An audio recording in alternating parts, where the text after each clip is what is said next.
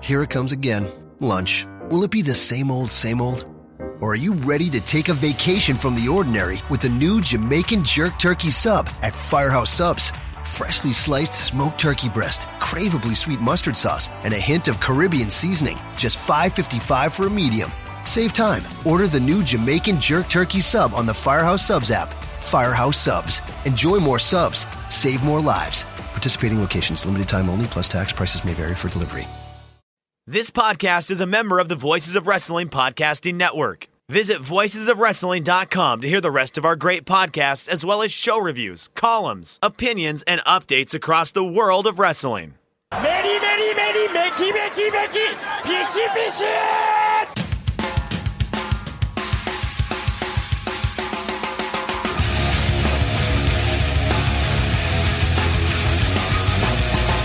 You are listening to the Voices of Wrestling podcast with your hosts, Joe Lanza X out go listen to some boring podcast where they're, where they're afraid of their own shadow.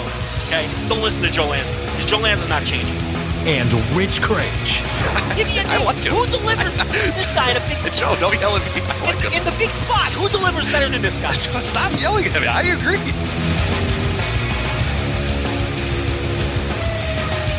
And welcome back to the best wrestling podcast in the world, the Voice of Wrestling flagship podcast. I, of course, am the guru of grappling. Remember that one, Rich? That's an old school one. Yeah, yeah, I do remember that one. Very old school. Joe Lanza here with the captain, Rich, back from vacation, Kraetsch. As we go through a bevy of different topics, of course, we have to talk about AEW's Fyter Fest. We've got the G1 coming up this weekend. We had ROH Best in the World, which we totally did not forget about last week. No, totally. The entire plan, uh, 100% of the time, was for uh, it to be uh, recorded for the overrun on, on voicewrestling.com slash Patreon. Uh, the day after was 100% the plan from day one, and I'm glad we executed that plan uh, to perfection, Joe. So that was a great job out of both of us uh, to plan and execute something perfectly. So yeah, that definitely worked out well. Always the plan all along. We also didn't. We also didn't forget about the Evolve weekend last weekend either. That, Oh that- no, we just you know just there's so much going on, so much time that we had it on the sheet. It was it was going to be our number one topic, and then it just just kind of got fallen down a little bit, and then it just yeah, unfortunately. slips through the cracks. Wait, there was And, there was uh, really an evolve weekend. That's impossible. I watched it. That's impossible. We'll talk. Well, I watched. Yeah. I watched one. I watched. I watched Saturday. I didn't watch. Um, it, it was. It was. Uh, it overlapped a bit with Fyter Fest. So at one point, and you may have seen me on the old Twitter machine timeline, Rich. I was live tweeting both shows at the same time, which got a bit hairy. Uh, couldn't really pay full full attention to both, but I had the Evolve going on the laptop. I had the Fyter Fest going on the big screen, and I attempted to watch both at the same time. I was not able to focus, and it bothered me. So eventually, I just laser focused in on the Fyter Fest and had the Evolve kind of on and in the background. But those are shows that really happened this weekend. And and and the Saturday Evolve show, at least the one I saw, it was actually really good. But as you know, uh, nobody pays attention to Evolve anymore. There's like zero buzz. But uh, it was in front of another packed house at Laboom. Yeah, I don't know who these people are. It's it's it's a very. It I'd is the to weirdest some of those people. dichotomy. Yeah, because I think like when we were a much much smaller site, you know, years and years and years ago, Evolve was it. I mean, that was like the talk of the weekend. And here's and this is even post DGUSA. This is even as Evolve had sort of because I mean the DGUSA times. I mean, I know in our little bubble that was huge. But you know, when they were running those shows and, and the early Evolve shows, it was a big deal. But then even like four or five years ago, even pre FloSlam, before that, still WN Live, like it was uh, everybody on the timeline kind of gathered around and watched Evolve uh, on their weekend shots or whatever. And and now that we've grown bigger than ever and and follow more people and have more people that follow us and watch us and and, and do all this sort of stuff and, and, and, you know interact with us, nothing. You hear nothing, and it's like you would think based off the VOW buzzometer yeah, that'd be that these houses would be ten people, that it'd be fourteen people and and and and the security guard or whatever that are only people attending these shows. And then you walk in them and there's there's five hundred people in the audience and six hundred people. And like, who are these people? I don't know who they are because somehow it's gotten less buzz than ever. Like literally zero buzz. And and, and even what's funny, we, we kind of we'll, we'll laugh about this too, is that like we'll get reports from people that'll say that you know even on like torrent sites and and, and dirty you know pirate sites or whatever that like Evolve's not even showing up on those anymore. Like people aren't even bothering to upload Evolve shows onto torrents anymore. So even if you want to steal these shows, you still can't find them. So you would assume that this is just like a dead like dead to rights company, and then you go and watch these shows and there's like 500 people. Like who are these people? They don't follow us. That that I do know. Kraetsch doing a little uh, Jerry Seinfeld here. Who are these people? I just I, I don't know. Who are they? It, it listen, it's it's another victory lap for us because when they made the pivot to just embracing the WWE connection and we actually had Gabe Sapolsky on the show, we really laser focused on that topic for what, two or three straight weeks. And one of our narratives that we were pushing forth during that two or three week period where we really hammered home that story was we suspected that that pivot to embracing the WWE relationship would run off sort of our bubble of fans and and people that that we associate with but it would probably be better for the company in the long run and they they'd probably grow. It's sort of like you know, they, they ran off the very few fans that they had in order to grow and add new fans. And that's exactly what has taken right. place.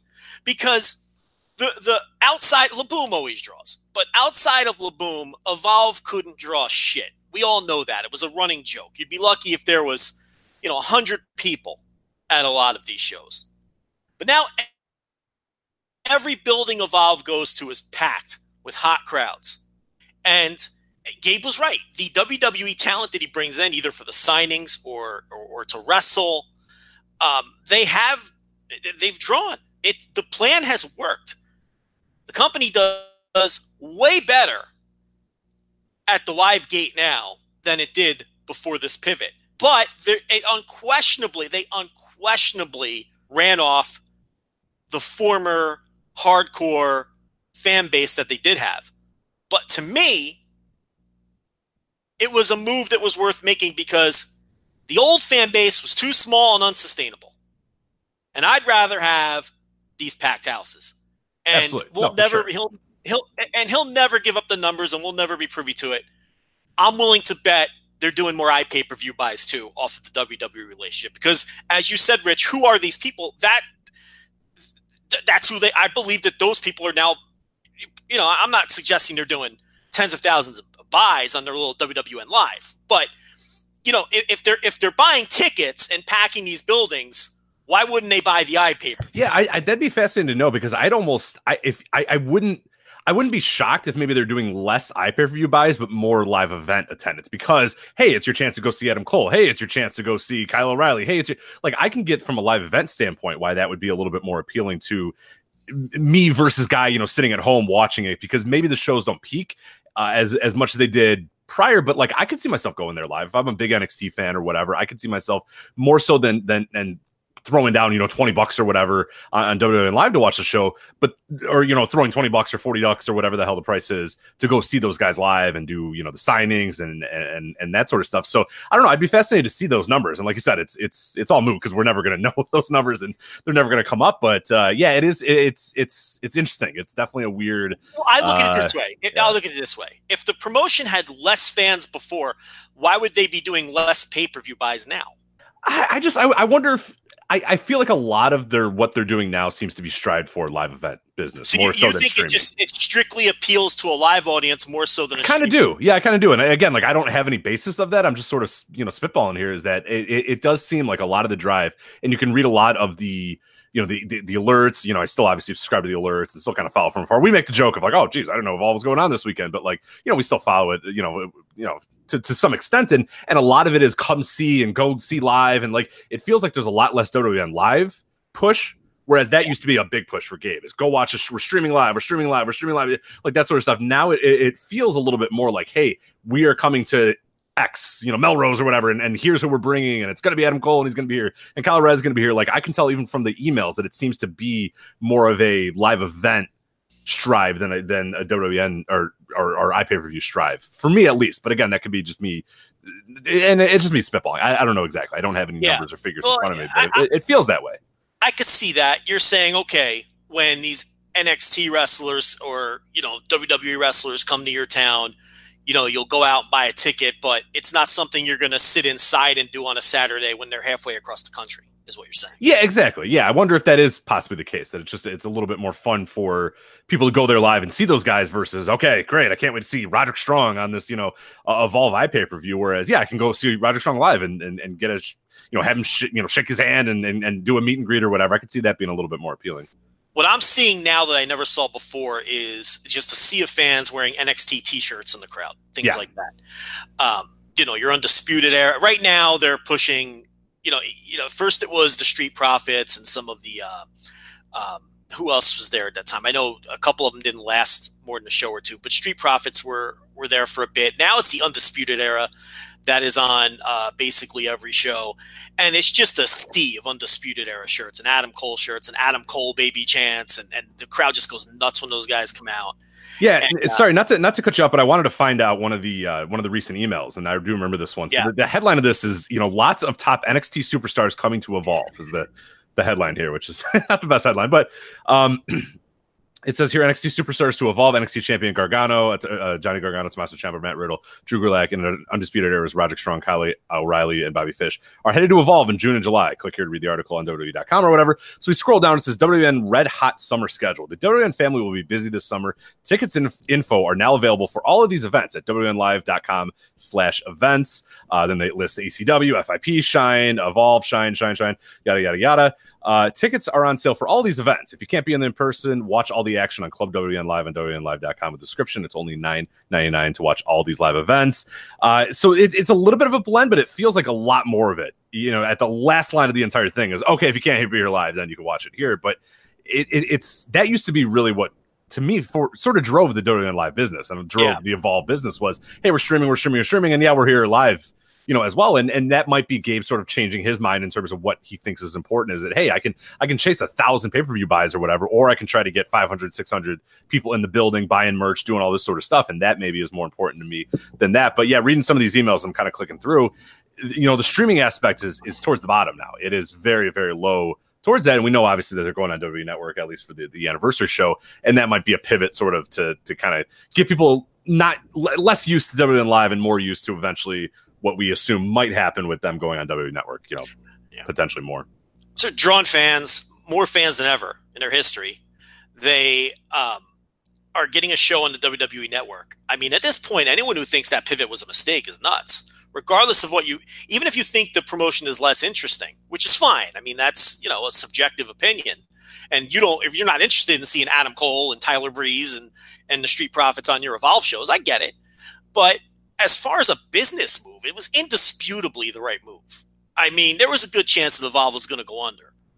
Um, you know, he told us that privately. I don't remember if he said it on the podcast, but he may have even said it on the podcast. But I mean, it was a good chance it's going to go under. That man was in a state of panic with what he was going to do uh, with that promotion, and this essentially saved it. So, you know, now they're going to be on the network, and I'm sure that'll lead to a little uptick in business too, and, and visibility, and all those sorts of things. It'd be interesting if they push WWN Live hard when they do that pay per view. And you know, it's like I don't really understand why people think this is like such a. This is he, Gabe Sapolsky's hardly the first person to take advantage of a relationship with WWE. There was probably three or four years in the mid '90s where WWE was shuffling talent to Memphis on a regular basis, whether it was Owen Hart or Koko B. Ware or Vince McMahon himself. Uh, you know, so you know, Jerry Lawler used to take advantage of that down in Memphis. Jim Cornette booked, you know, Shawn Michaels. He booked The Undertaker. Uh, so Smoky Mountain, when Cornette was on good terms with WWE, uh, would book main event level WWE talent to help draw on Smoky Mountain. Obviously, Paul Heyman. They sent him Al Snow to like uh, be repackaged, and and so it, it's like this is not some un- Brakkus remember Brakkus yeah. I brief, mean, brief Brakkus run in ECW Yeah, I mean, this is not some unprecedented thing. I mean, you know, if Jim Cornette had an opportunity to get a hold of Shawn Michaels to wrestle Buddy Landel or to bring in The Undertaker and pop a house, why the fuck wouldn't you do it? I mean, Oh, it doesn't make it doesn't make sense not to do it. I mean, so it's like this isn't anything new. Yeah, or And- the, the, I think the most famous one, the Vince McMahon in Memphis run too, where Vince for just like almost no inexplicable reason Yeah. did his little heel run in Memphis, which is awesome. Like eh, you know, you had the, the WWE guys invade Memphis, like it made no fucking sense, really. Right. But it was like, hey, look, we need business from anywhere, you know, whatever. We'll we'll we'll do what we can, and of course, Memphis is gonna say, yeah, fuck yeah, we'll bring in, you know, have have, have Vince run as a heel character and do some stuff, and bring in Taker. I think was was doing stuff. Shawn Michaels, I know, came in there in in in in, in 90, 93, right? Was was that year the uh, the, Uh, the- the Buddy-? Oh, oh, in Memphis, I don't know. I know he wrestled Buddy Landel in '93 for Smoky Mountain. Um, I don't know. I don't remember Michaels going to Memphis or what year it was, or so I, I don't know. But I know that Owen Hart went down there. Vince McMahon himself was down there and was, you know, didn't he win the whatever the Memphis title was at that point? I don't know if he did that. He was just kind of the heel authority figure, which was kind of fascinating. It was a nice, it was a nice peek into like what eventually he would become. You know, down. I think you're right. I don't think he wrestled. I, I uh, think 1993 was that. Yeah, it was him versus you know Lawler, and then uh, it was building towards the Lawler's match with Bret Hart at SummerSlam. So it was kind of a dual promotion thing here, where it's like, hey, we'll help you pop some houses, and then we're gonna also build and, and hopefully get the Memphis crowd invested in you uh, working Bret at, at, at SummerSlam. So uh, I think oh Tatanka defeated Tatanka. In the USWA Championship. Yes. So yeah, I mean, it was it- you know they would ba- they would shuffle talent to Memphis uh, all the time in those days. So um, anyway, it, it's hardly unprecedented. I mean, for me personally, I find it interesting. I, I think it's interesting to watch people like Babatunde wrestle and evolve, and and and and no pun intended, watch them evolve and, and grow as performers. See who sinks or swims. Some of that NXT talent really does well. We talked about the Street Profits a million times. Some of them don't do as well. Um, they've got Sean Maluta down there now. He just started this weekend, and um, you know he'll be on the uh, the 10th anniversary show on the network and all that. So I don't know. I find it interesting. I, I'm not put off by it. I you know I I, I don't want to say I'm my interest level in Evolve didn't dip or grow. It's I, I was interested in it Evolve before they made the pivot, and I'm still interested now. I don't Yeah, know. I, I think for for me, my my biggest thing is it's like it's just different. You, you know what I mean? We'll talk about that a lot with Ring of Honor when we talk about uh, that. Is that it, it's it, for a lot of people because it is the same company ran by the same people with the same logos, the same looks, or whatever. That it, it, it sort of feels weird. But if it was this brand new company that was just working as a developmental territory for WWE and kind of this, you know, you know, not necessarily NXT, but kind of sub NXT ish thing, not really the Largo loop, but kind of this in between thing, which is essentially what it is. We talked about it at the time, and and and it's basically just kind of the double A now, or or or you know whatever you want to whatever slotting you want to put NXT in uh, to WWE, if that's triple A or wh- whatever it may be. Evolve is just the one step below it, and it, it's kind of fascinating. But I think for a lot of people, and I totally get it. We talked about it at the time too. Is it's kind of a shock to the system, you know, pun not not intended, but I guess it kind of works to just have it be like not what evolve was before that. Now it feels like a feeder it feels like a developmental territory it feels like that sort of stuff no matter what they call it. That's basically what it is which is fine. It, it that, that's there's no problem in doing that it's just for a lot of people it's not the evolve that they sort of grew to love and, and that might be an issue. Like again like i said if they just went clean slate and they just called it a completely different company and a completely different name i don't think you'd have as many of a hurt feelings. But even those hurt feelings eh, they don't matter anymore. You know there was there was a week of hurt feelings and those people went away and now they're doing the biggest business they've ever done. So you hurt the you, you hurt the feelings of a couple dozen people and you you've created hundreds of new fans.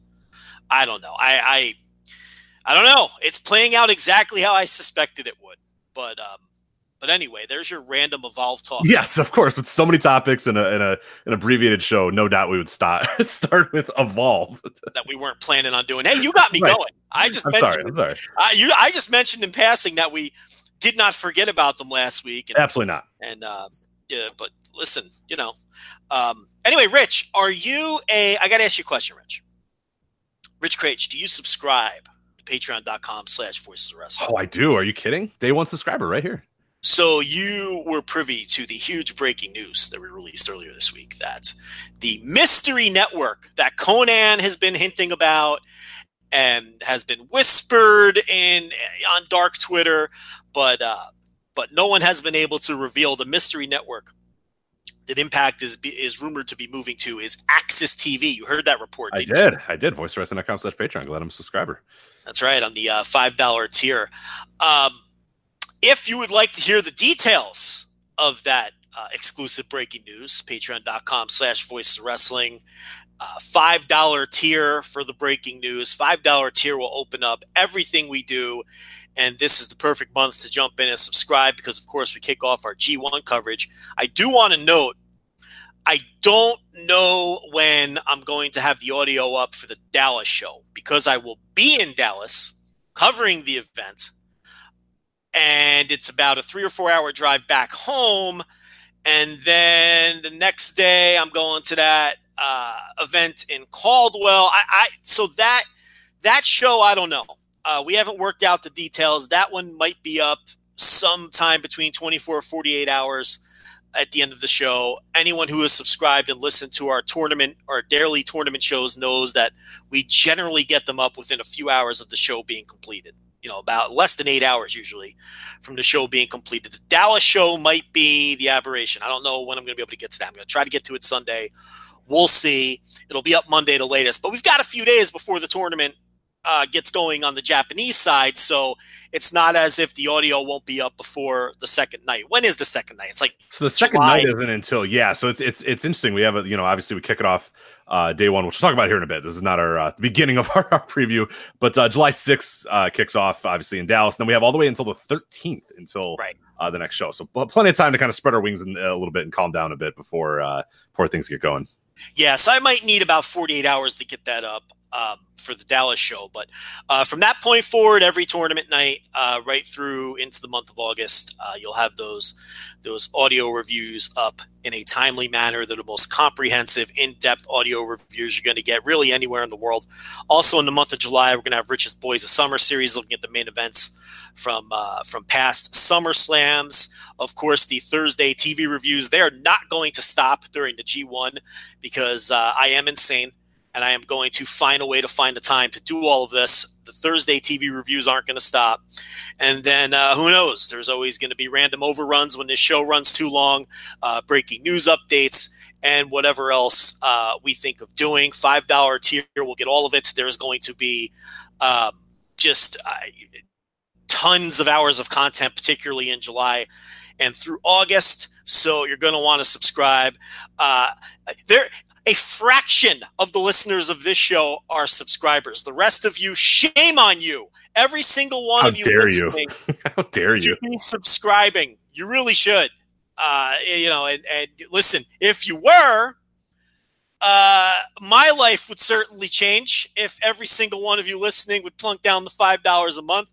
Uh, I'll tell you this: if every single person listening to this show goes and subscribes. And Rich, you're privy to the numbers that this show does. Right? Yes, correct. Yes. So if every single person, uh, you know, we don't have to say the number. I'm going to get my little calculator out here. Okay, you do it with me.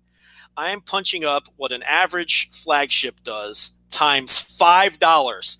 That is what we would make per month, Rich. Are you looking at that number? I am. That sounds pretty good. Yes, I am I, into that number. I, I like gotta, that number a lot. I got to tell you what, I wouldn't be punching the clock Monday. I don't know about you, but I'd be talking about wrestling for a living if uh, if that number on my screen right now is what we were pulling in. Absolutely, yes, yeah. I would not um, be driving and telling you, "Hey, I got to do this. Ah, I can't do this. I have to do the show at this time." And that, yeah, no, we'd uh, we'd have plenty more time to record uh, audio for sure. Mr. Kraetsch, I'd be happy to split that one down the middle with you. Thank you. Yes, I'd have I'd have no problem with that. Uh, um, it'd make my taxes a lot trickier, but I'd figure it out. Um, anyway, every one of you need to subscribe if you're going to jump in. This is the perfect month to do so. Patreon.com slash voices of wrestling. And hey listen ask people who are subscribers. The g1 audio the tournament audio is fantastic. Rich is getting rave reviews for his boys of summer gimmick.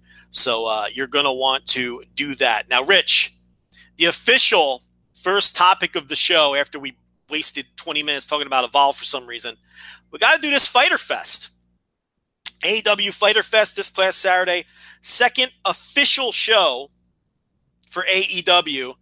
Um, I'll give you the floor first for your just big picture, wrap it up in a ball, overall thoughts on the show itself. Yeah, so my initial thoughts, and and I looked at it. The the the thing that I looked forward to most with this Fyter Fest, and the thing I wanted to to most see from them with the show was a the follow up to to Double or Nothing, of course, you know, in ring and and, and storyline wise and all that sort of stuff, and the culmination of stories and the continuation of stories and all that sort of stuff. But for me, I think one of the biggest things that I looked at, and we talked about it last week when you're previewing it, is how BR Live was going to be, how that app and that service was going to be, because I was a straight pay per view buyer uh, as you were for Double or Nothing. It just made a lot more sense for me just to do that and and buy the pay per view and just know peace of mind. Okay, whatever. I'm just going to do it on there. So, but this one being free on BR Live, I was like, all right, look, I have no excuse not to try this BR Live. I need to see how it works. I need to kind of see the functionality. And I was shocked. I was shocked at a how easy it was for me to sign up, which I got signed up right away. And I had told people, hey, you know, ne- you know, before the show gets started, kind of mess around a little bit because it's a little wonky in some places, and and it still is. Like it's still not available on every service that you probably would want it to be uh, available on. But I had to be, I, I got to be honest, I was shocked at how good the stream was on my end. I mean, right when when it started, there was a little bit uh, of lag issues, and I'm like, oh Jesus, here we go. And it was just during the pre-show, so I'm like, all right, whatever. But then I kind of got worried. Okay, that's just the pre-show. Once things start going, once a lot more starts getting on there, and once you know more and more people start getting on this thing, it's going to get worse. It's going to start buffering a lot more. It's going to start lagging, and by the time the actual show, the the real business end of the show started it was perfect and it was perfect the entire way through. So I was shocked by that and I was really surprised and and and and excited about it because it's now it's like okay, cool. BR Live is a viable platform at least for now because you know judging by the buzz and judging by the amount of people that I thought were watching the show and it seemingly were watching the show, BR Live held up pretty well. And and I think that's a, a, a testament to them, and it's a testament. You know, I, I, didn't use FITE, so I don't. I'm not sure how the FITE uh, stream was, but the BR live stream was awesome. So for me, two thumbs up in that sense, where it's like, all right, cool, this is a viable platform. Another thing too, we had a few people asking us questions about, you know, what do you think about Fyter Fest and now Fight for the Fallen, which is coming up in a few weeks. You know, what do you think about those being for free on BR Live? And and and I'm down, and, and I know you, you and I kind of had the same thoughts here. I'm 100% down for that because I think what you're trying to do is not necessarily get every dime out of everybody right now. And, and this is kind of my argument with the Double or Nothing show uh, as well. What you're trying to do more than anything is a get people sort of invested in AEW. Hey, this is what we do. Watch our shows. Here's what we're on. Here's what we're all about. And more than anything, get people used to BR Live. Show that hey, this is how you send it to the app. This is how you get loaded. Build that email list. Build a list of, of, of customers, and then also build customer confidence, where people now, like myself, use BR Live and go, hey, this thing actually works pretty well. Oh, geez, I've never used this before. You know, I know it was a disaster during the Mickelson, you know, Tiger thing a few years ago, and that sort of gave it, you know, this this this scarlet letter, whatever. But now it's it's it's good. It's it's a little bit more refined, and it, it, it the functionality is great. So you know, now you have two shows to sort of show people, hey, look, no, BR Live is a viable platform. So in the future, if you want to use BR Live instead of pay per view or or whatever, and that's going to be what they want, AEW, they're going to get 100 percent of those. TNT Turner is going to get 100 percent of the profits, you know, from a BR Live. So that's obviously where they want to steer you eventually while still providing the pay per view option. So I think that two thumbs up in terms of the distribution. Uh, on BR Live. Uh, and the show itself, we'll talk about the pre-show. The pre-show is another fucking disaster, and that needs to get buried so goddamn uh, hard. Hold on, hold, yeah. on hold on. I'm gonna okay. Before you start talking about the matches, you touched on. Let me comment on a few of those aspects, and then we'll get into the show itself. Because I was I was kind I was gonna do it backwards, but I'm glad you did it this way. So yeah, as far as the distribution goes, I can tell you that I did not have a BR Live account before this show, and now I do. And I would suspect that, okay, if 100,000 people bought the double or nothing pay per view, and let's just conservatively say that a few tens of thousands of others didn't want to plunk down money for the pay per view, but are interested in AEW. I mean, you start running math through your head and thinking about how many more people at this point now have a BR Live account, Tony Khan can go back to Turner and say, eh, you see that? Now there's 70,000 more people that you right. have the email address or whatever. I, I think it's probably more than that, honestly. If 100,000 people were willing to pay for AEW, how many were willing to watch it for free? So, whatever the number is, now BR Live has X amount of a significant amount of people in their database. And also from the other side, from the AEW side of it, now you're already signed into the site. So when they do start charging for shows on the site, it's one less step to dissuade you from going through. You're gonna, ah, I gotta sign up for a site. No, you already have. You have an account. Now all you need to do is log into your account and press buy this show. They've they've it, it was very smart because now we've all skipped that initial step because I am super lazy. And I will tell you that when something is on a new platform that I got to sign up for, that's enough to dissuade me sometimes. I'm like, oh, I got to create an account, fill out all kinds of information. That's done. So when they start charging for shows, it's a lot easier for me to just go on my Roku or my Fire Stick app, whatever the case may be, log into the little app, press buy, and I'm all set. So now they've made it more convenient for when they start charging for shows. And they've showed Turner, look, eh, eh, X amount of people are now signed up to your service. So now you can spam them with emails and try to sell them Tiger Woods versus Phil Mickelson. Right. Or whatever the hell else that you're showing on this thing. Okay. So, yes, the distribution was brilliant. Absolutely the right play to, to give this away for free. Um, absolutely the right play to give the next one away for free, especially since it's a charity show and the optics of that and all that. I mean, I suppose you could have charged and give that money to charity too, but this is the right play. Just give them away for free, and and keep getting more eyeball, eyeballs on it now as we build up to the TV. You already got fifty dollars out of a hundred thousand of us for your big your big time. What are they going to do? Four times a year, they're going to do the big time pay per views, and that was their mm-hmm. first one. I get it. Okay, you're not going to get all out for free. Okay, they're going to charge you fifty dollars again for that one or whatever you know it's going to be. But these shows here, as we lead up to the TV, absolutely the right move from every angle. I agree with you. As far as the feed, I'm with you. I had no problems with it. Didn't see any complaints in real time about the feed either, which tells me that it went off well. Now, when I talked about the feed on Twitter, I did get some people saying, "Ah, well, it sucked for me during this match and that match." That's your internet okay? Because if there were major problems with this, we would know. we Everybody would know. Real time. That's the thing. When whether it's WWE Network or this or New Japan World or whatever else, when you're getting a buffering wheel and nobody else is complaining about it, that's your internet. And sometimes people just don't want to admit that or face that. Everybody has different internet speeds. I live out in the sticks. When I first moved here, I had one ISP option and the speed was mediocre. And Rich, remember trying to do podcasts? I do, yes. I am well aware of your internet issues. Yes. And it was terrible. And then a couple years later, because listen, when I moved into my street in 2009, it was one brand new street of houses. There was maybe 25 on each side, maybe 50 houses in this neighborhood, all freshly built. I bought one of them out in the middle of nowhere. They didn't have any options for a lot of things. Okay as the neighborhood grew, as College Station grows sort of in a southward direction, all of a sudden we had options. And now I have the fastest fucking internet money could buy. And we don't have any more problems doing the podcast. I don't have any more problems streaming things. But a lot of people in this country, I mean, if you don't have access to super high speed internet, going to have problems streaming things. If your internet is just choppy that day, you're going to have problems streaming things. If you have 19 people in the house streaming things all at once, you're going to have problems streaming things. Rich, even people's internet setups, as you know, Rich, because you, are kind of up on this, I have different internet speed depending on the room I'm in. Just because of where the router is and and you know how many walls it's behind and everything else. So it's like if, if I'm set up right next to my router, I've got super fast speed. You know, in in, in, in some in, in a couple of the bedrooms, shit doesn't work as well because it, it, I'm further away from the signal. And people don't ever consider that kind of stuff. And they just instantly want to blame, you know, the uh, the service.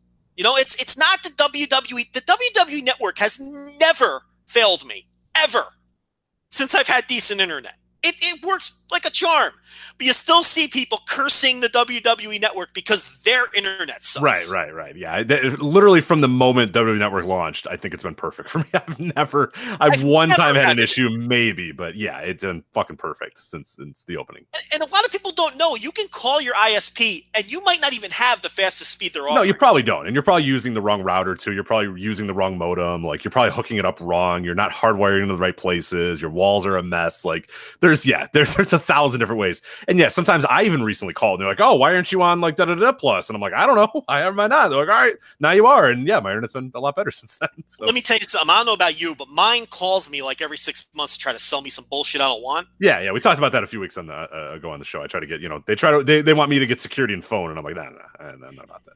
Every time they call me, I say, "Oh, well, I've got you on the line. Do I have the fastest internet money can buy?" And most of the time they say, "Yeah." But sometimes they say no. And that's when I say, all right, come out and give me that. That's what I want. You know, so call them and ask them. A lot of times you don't even know. Now you're going to pay more. You know, you're not going to pay a million dollars. It's usually it's like each tier is like 20 bucks or something, usually more a month. You know, it's like, but a lot of times people aren't even maximizing their internet speed. And yeah, like you just said, there's the setup uh, matters and whether you're hardwired and how far from the router you are. So anyway, the point here is I don't believe that this stream had any significant issues because I didn't see any kind of widespread complaints. But uh, Rich, what did you think about the wrestling uh, part of the show? So the re- I like that. I like the distinction there. Uh, I assume the wrestling part of the show is not the pre-show, or is that part of the wrestling listen. show? Go ahead and st- all right. Why don't we do that? Okay. Let's bury the pre-show and get that out of the way. I know we have the same complaints. You have the floor first. All right, it fucking sucks. All right, so the the, the three way tag match I enjoyed. It was best friends, SoCal Uncensored for Private Party. Private Party was awesome. Uh, I think uh, one of the Bucks said that when they came to the back, they basically got contracts uh, from them. I don't know if that was symbolic or just kind of gesturing or whatever, but regardless, those guys were awesome. Uh, best friends are what they are. SoCal Uncensored was good. Nothing wrong wrong with that. 16 minutes. The action was hot. I was like, here we go. This is feeling good. The pre-show's back. They've realized how to kind of fix things. And then the rest of the pre-show happened. Allie, Leva Bates, the librarians. Joe, I was in the room with the nurse and my friend Dan. And my friend Dan is a mostly WWE guy, but he's invested in AEW. He's he's all about this AEW. He, he is he has decided that this is what he's going to hitch his wagon to. He is he has usually been just ardent WWE guy. Like I've tried to get him in New Japan, I've tried to get him in Ring of Honor. Tried it, it has never worked. He has given AEW a chance. He just looks at me as this is going on and goes, "What the fuck is this shit?" Yeah. And I have the nurse saying, "This is so stupid. Why is this on TV?" And I have to, and it's one of those things where they want me to defend it, and I have to. And, and you always talk about this too. There's nothing worse than being in the room with somebody when something so shitty happens, and they look to you to say, "Hey, why is this happening?" Or, "Hey, what's the good in this?" And it's like, especially with this librarian shit, I have just have to say, I don't know. I know it fucking sucks. It fucking sucks. It's terrible. I know. So then I get the, the match starts and the nurse goes, That one girl really sucks at wrestling, doesn't she? She's talking about Leva Bates. Yeah. And I said, Yes. and then she proceeded to point out, which is another funny thing to point out every time that she thought she was doing something wrong. She went, oh wait, well she was nowhere near on that kick, or oh wait, she was like five feet away on there. Well, you know she's running really weird and all sorts of stuff. And she keeps asking me, well, why is she bad? And I'm like, I don't know. I know she's bad. Like I agree, you are saying the same things I am saying, but it's just it's so funny to be in the room there. And this was about four minutes in because this match went about eight or nine minutes, I think. A few minutes in, they were the phones were getting grabbed and they were just scrolling through Instagram and scrolling through Twitter and doing all that bullshit. And I was like, man, there are people watching this that aren't in the room with somebody who's hardcore like me that are watching this and going, "What the fuck is this shit?" And no, I'm not going to watch any more of this. This this librarian stuff is so awful. It's so cringy. Nobody cares. Leva Bates is terrible. Peter Avalon is fine. This is a terrible role for him. This is not working, and it has to go away as quickly as possible.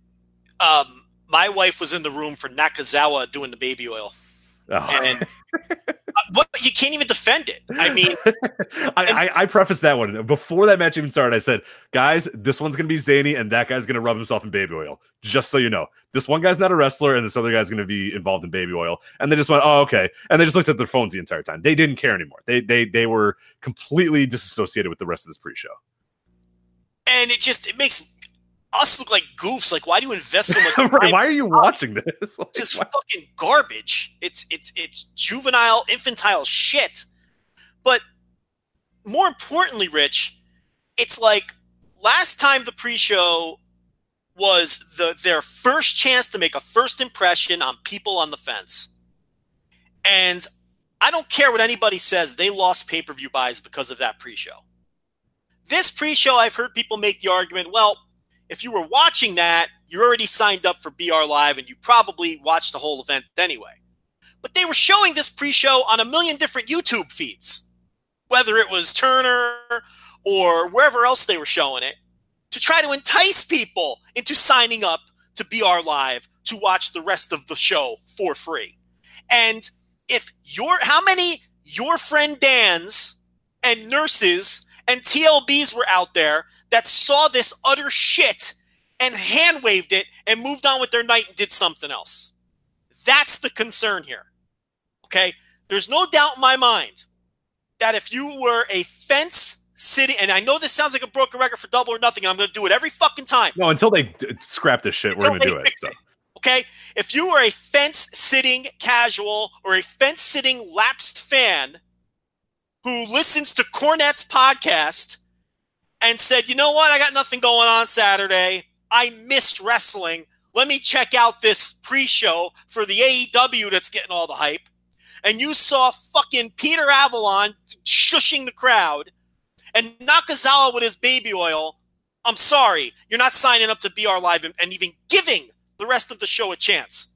Why on earth have the librarians gotten more total screen time on the two pre shows than Kenny Omega, Moxley, the Young Bucks, Cody combined?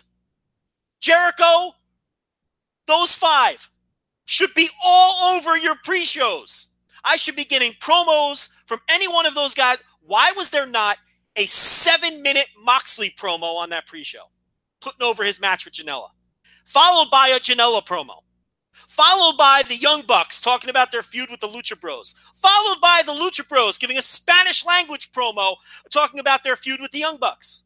Why are we not getting those things that might entice some people, but instead we're getting this utter trash, which even the AEW live crowd which wants to like everything. Yes, going out of their way, and and that's people. People see that as a negative too, and I, am glad you brought that up. People see it as like, ah, this crowd just wants to like stuff. That's if you are a wrestling promotion, that's the fucking object is to have fans that go to your shows and say, I hope that they give me the best show possible. Like I love this negative. Ah, these fans don't like anything you give to them. No, they won't like everything you give them because they didn't like the librarian shit. But they go to these shows not actively assuming that you're gonna fuck them over and give them shit. That's why WWE fans go to shows and boo and and and chant CM Punk and all this shit because years and years and years of, of just being shit on versus AEW fans who go to these shows going, okay, I want this to succeed. I want to be entertained. There's a big difference there. And it's an understanding of, of they haven't fucked you over. They haven't thrown shit in your face and said, hey, just eat it, whatever, who cares? They haven't done that. But with this librarian stuff, you're right. They don't, there's a, a pin drop during this stuff and they are cheering everything. These guys want everybody in that crowd wants so badly for AEW to succeed and be good but they can't even they can't even feign interest. They can't even try to lie to themselves with this librarian shit. They can't, and they're too polite to boo it because we're still in the stage where it's a big party and they want to like everything, and everything else is over with the exception of one other thing we'll get to. But the librarian, they, they're too polite to boo it. It's not over. Nobody likes it. No one thinks it's amusing. And and this is what we're getting on two consecutive pre-shows. This is what they're giving us instead of the stars I don't get it. And and the Nakazawa Jebailey thing, look, I said it last week. You said it last week. It should have been a dark match. I have no problem with that if it's a dark match. And here's the thing, it wasn't that bad for a non-wrestler and No, I was going to say, you know, as stupid as it was and how I had to like preface it, in terms of like a guy that's not a wrestler and a guy that's a comedy wrestler, I I kind of enjoyed it. There were some aspects that I enjoyed. It was but it's funny at times, but that's not really what I want. What I want to tell people my product right. is. Exactly. And the people who are going to enjoy that, you won them over already. It should have been a dark match for the live crowd. The three way tag, that's the shit you need on these. Pre- you give me that three way tag, which I thought was a nope. I thought it was a four star match with all of that action and how and how they got the private party over in one match it achieved its objective. It was a hot match, had a hot crowd, awesome spot fest. You give me that, a bunch of promos from your stars, and then something like Guevara versus Sabian from the first pre. That's a pre-show. Yeah. Mm-hmm. That's going to get people to sign up for BR Live and say, "Oh, I want to see more of this." Nobody wanted to see more of that other shit. And this is my conclusion now, Rich, when it comes to the pre-shows. Okay, this is my conclusion because I think the people in that company are way too smart to think that this shit is a good idea.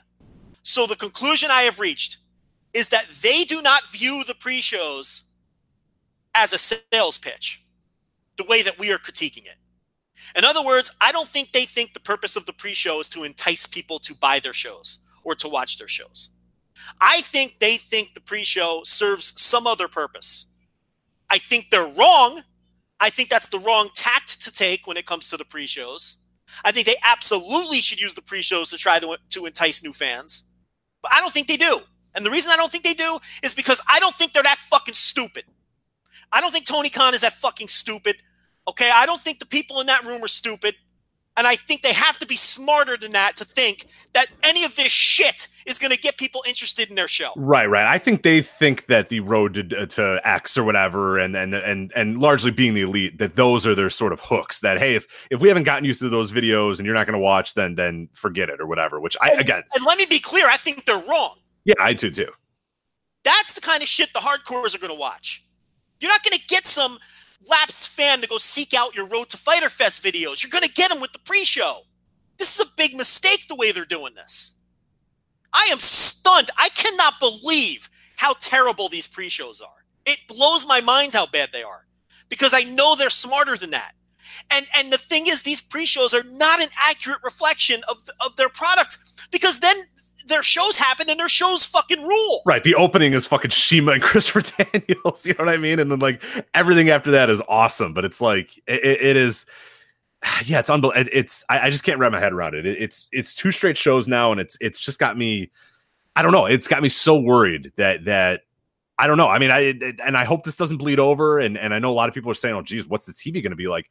I don't know. And and and I remember I did a Q and A after Double or Nothing. And people said, "Well, what do you make of the pre-show? And is the pre is is you know the TV going to be more like the pre-show or the main show?" And I'm like, I don't fucking know. I don't know what the end of the day what this is going to be. I'm be. glad you brought that up because that's more damage that these pre-shows are doing because now people are afraid that this Right. TV is going to be. And I, there was multiple questions about that. Like, hey, is this, if this is the TV, then eh, I don't know. I'm not that into it. Like, I like this, but I don't like that. And I get it. Like the, the people that listen to this show, I cannot imagine any of them saw this pre-show and went, "Oh, here we go." Other than, uh, and we should again preface, and you said it, the three-way tag is awesome. That was great. Sammy Guevara and, and, and Kip Sabian on the first show, awesome. That stuff's fine. The other stuff is just it, it's, and if that is what the TV is going to be, then we're in, you know, they're going to be in some trouble. I think because people don't want that. People, I, I don't think a lot, and we can see from the live crowd too. These live crowds don't like it.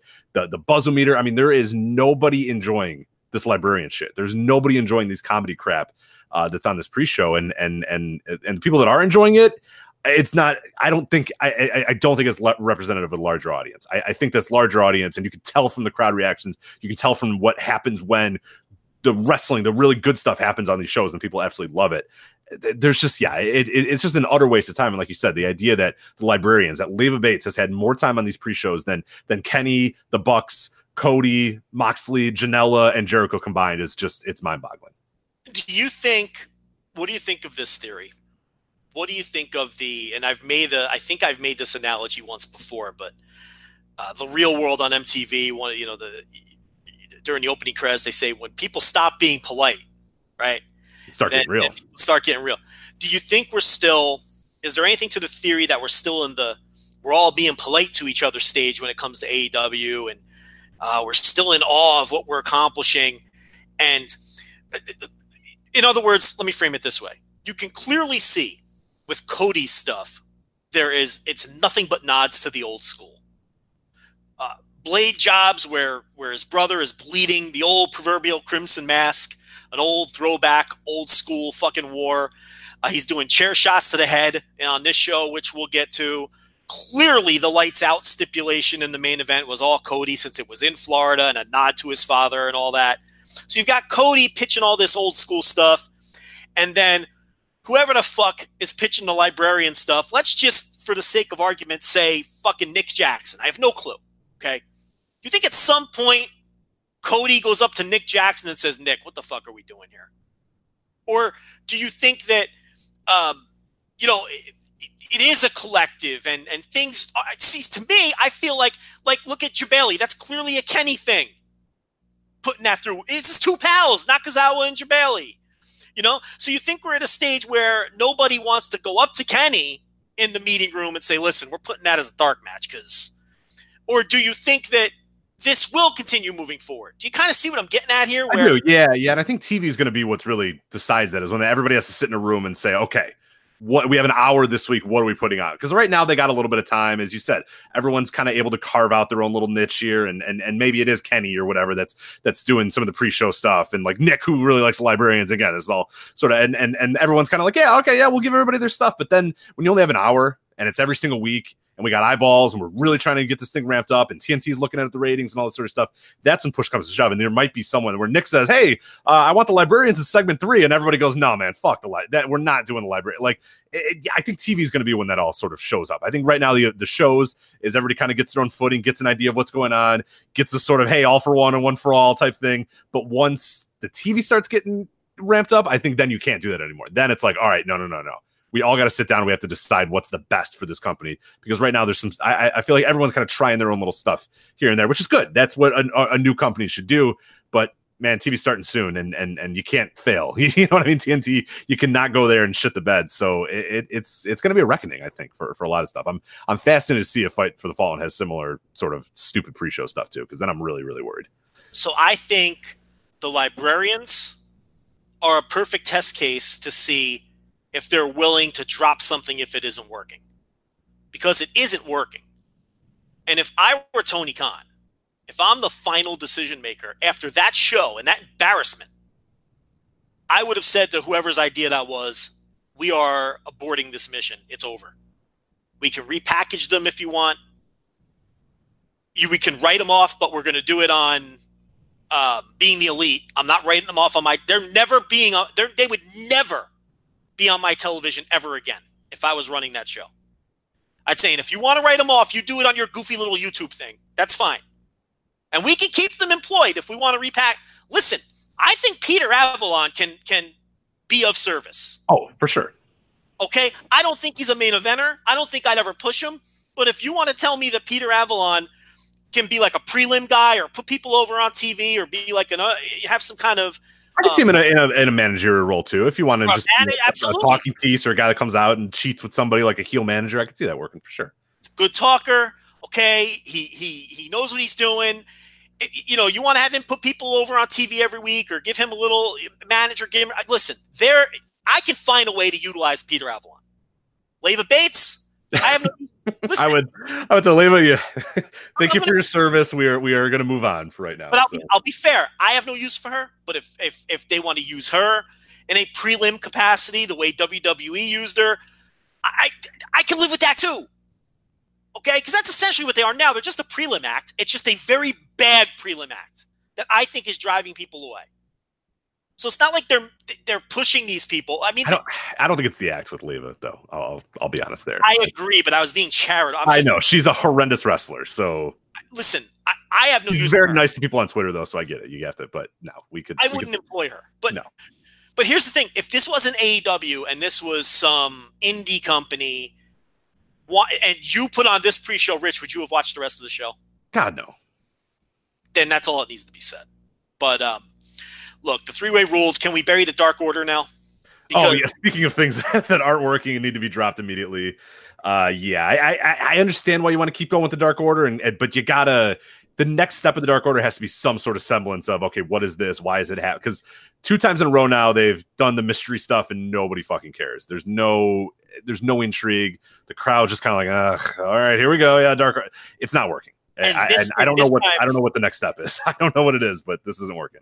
And this time you can't blame the fact that no one knew what was going on or who they were because they were already introduced to this on the previous. Right. The second the lights went out, everybody knew who it was and went. Uh, and right. this time, it's just no one cared.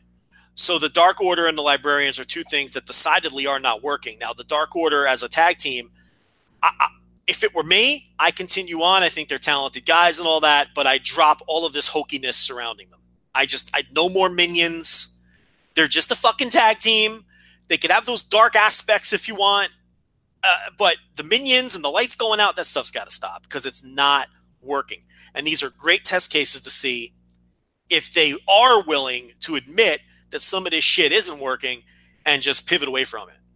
So uh, that sucks. The librarians suck. Pre show was an absolute disaster again, to the point where, Rich, we should really be on here talking about Private Party. But what are we wasting our time doing? Yeah. Talk about the librarians and, and Nakazawa and the Dark Order and stuff. Yeah, and it stinks. It's because it all stinks. And Private Party, very quickly, and we'll move on to the to the main show. Uh, I think the big key. I think everyone agrees that they look phenomenal and they have a potential star act on their hands. I think we could all agree on that. Well, maybe we don't. I haven't heard your. Do you agree? No, hundred percent. Yeah, no, absolutely. I, I thought I said it at the beginning, but yeah, they were they were incredible. They were everything that you want out of a pre-show, where where they just jump off the board. I mean, just awesome match, and, and yeah, you couldn't deny that after that match that they were the stars of that match, and that they were guys that needed to be there uh, full time, uh, long term for sure. And there's buzz and people want to see more of them. That match accomplished exactly what it needed to accomplish. That's why I had no problem with them losing. Did you have a problem with them Losing? No, not at all. No, no. I mean, best friends are obviously the better team of, of those guys, and and it's one of those matches where it, the wins and losses don't always they, they matter. I don't want to say they don't matter, and and and you know, and there's there every, most people listening know what I mean.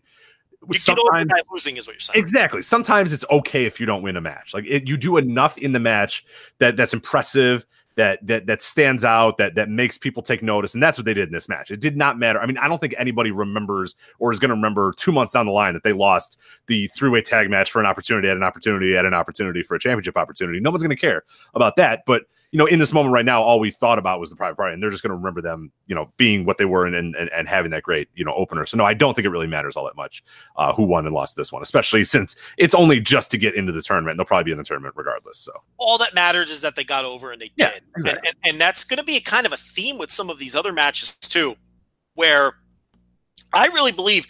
Listen, we're two shows in. I believe the established stars should be winning all of the matches. I know some people disagree with that, and I'm curious to see what you think. It seems like you agree on this one um, because uh, for the reasons we just laid out. But um, I think there's a couple more instances of that that we can talk about as we go through the show. So let's start at the top. CIMA defeats Christopher Daniels. Um, my quick and only thought on this is well, I have more, but my, my, my first initial thought is this was um, the epitome of a well worked match between two veterans who weren't trying to have a great match. Um, and, I'm going to go on another star, a little mini star rating rant, and then I'm going to hand you the floor to talk about this one.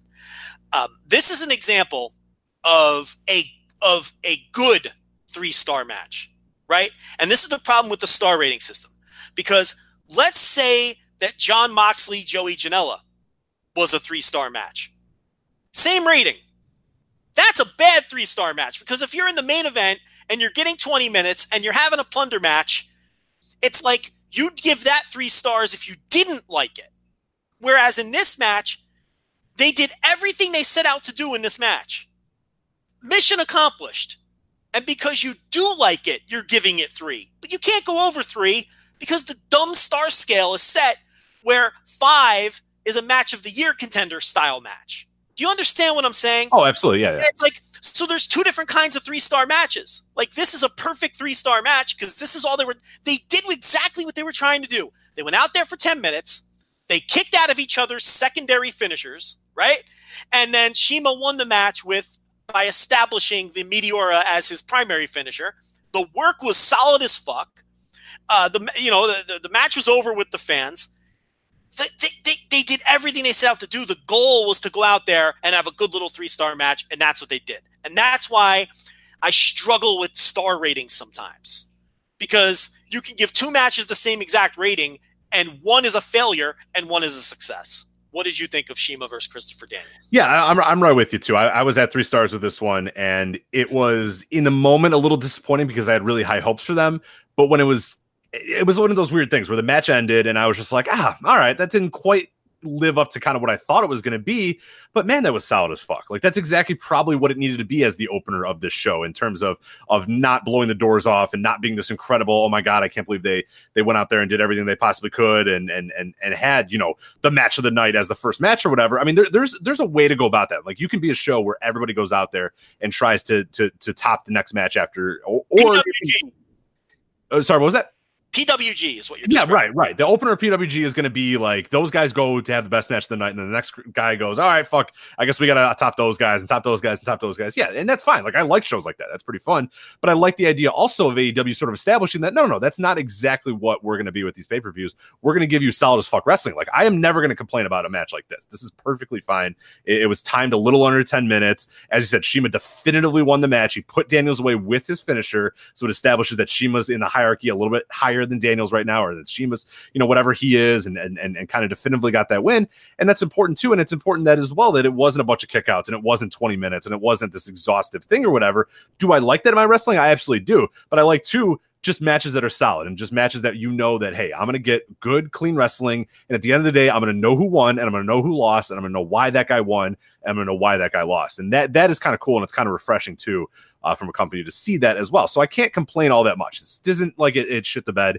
It did disappoint me a little bit because i did have super high hopes but when it was done it's one of those things where i could be both disappointed and felt like it, it, it accomplished exactly what it needed to accomplish. And that's where i was with this one when it was over this was two veteran wrestlers knowing their place on the card and working to that.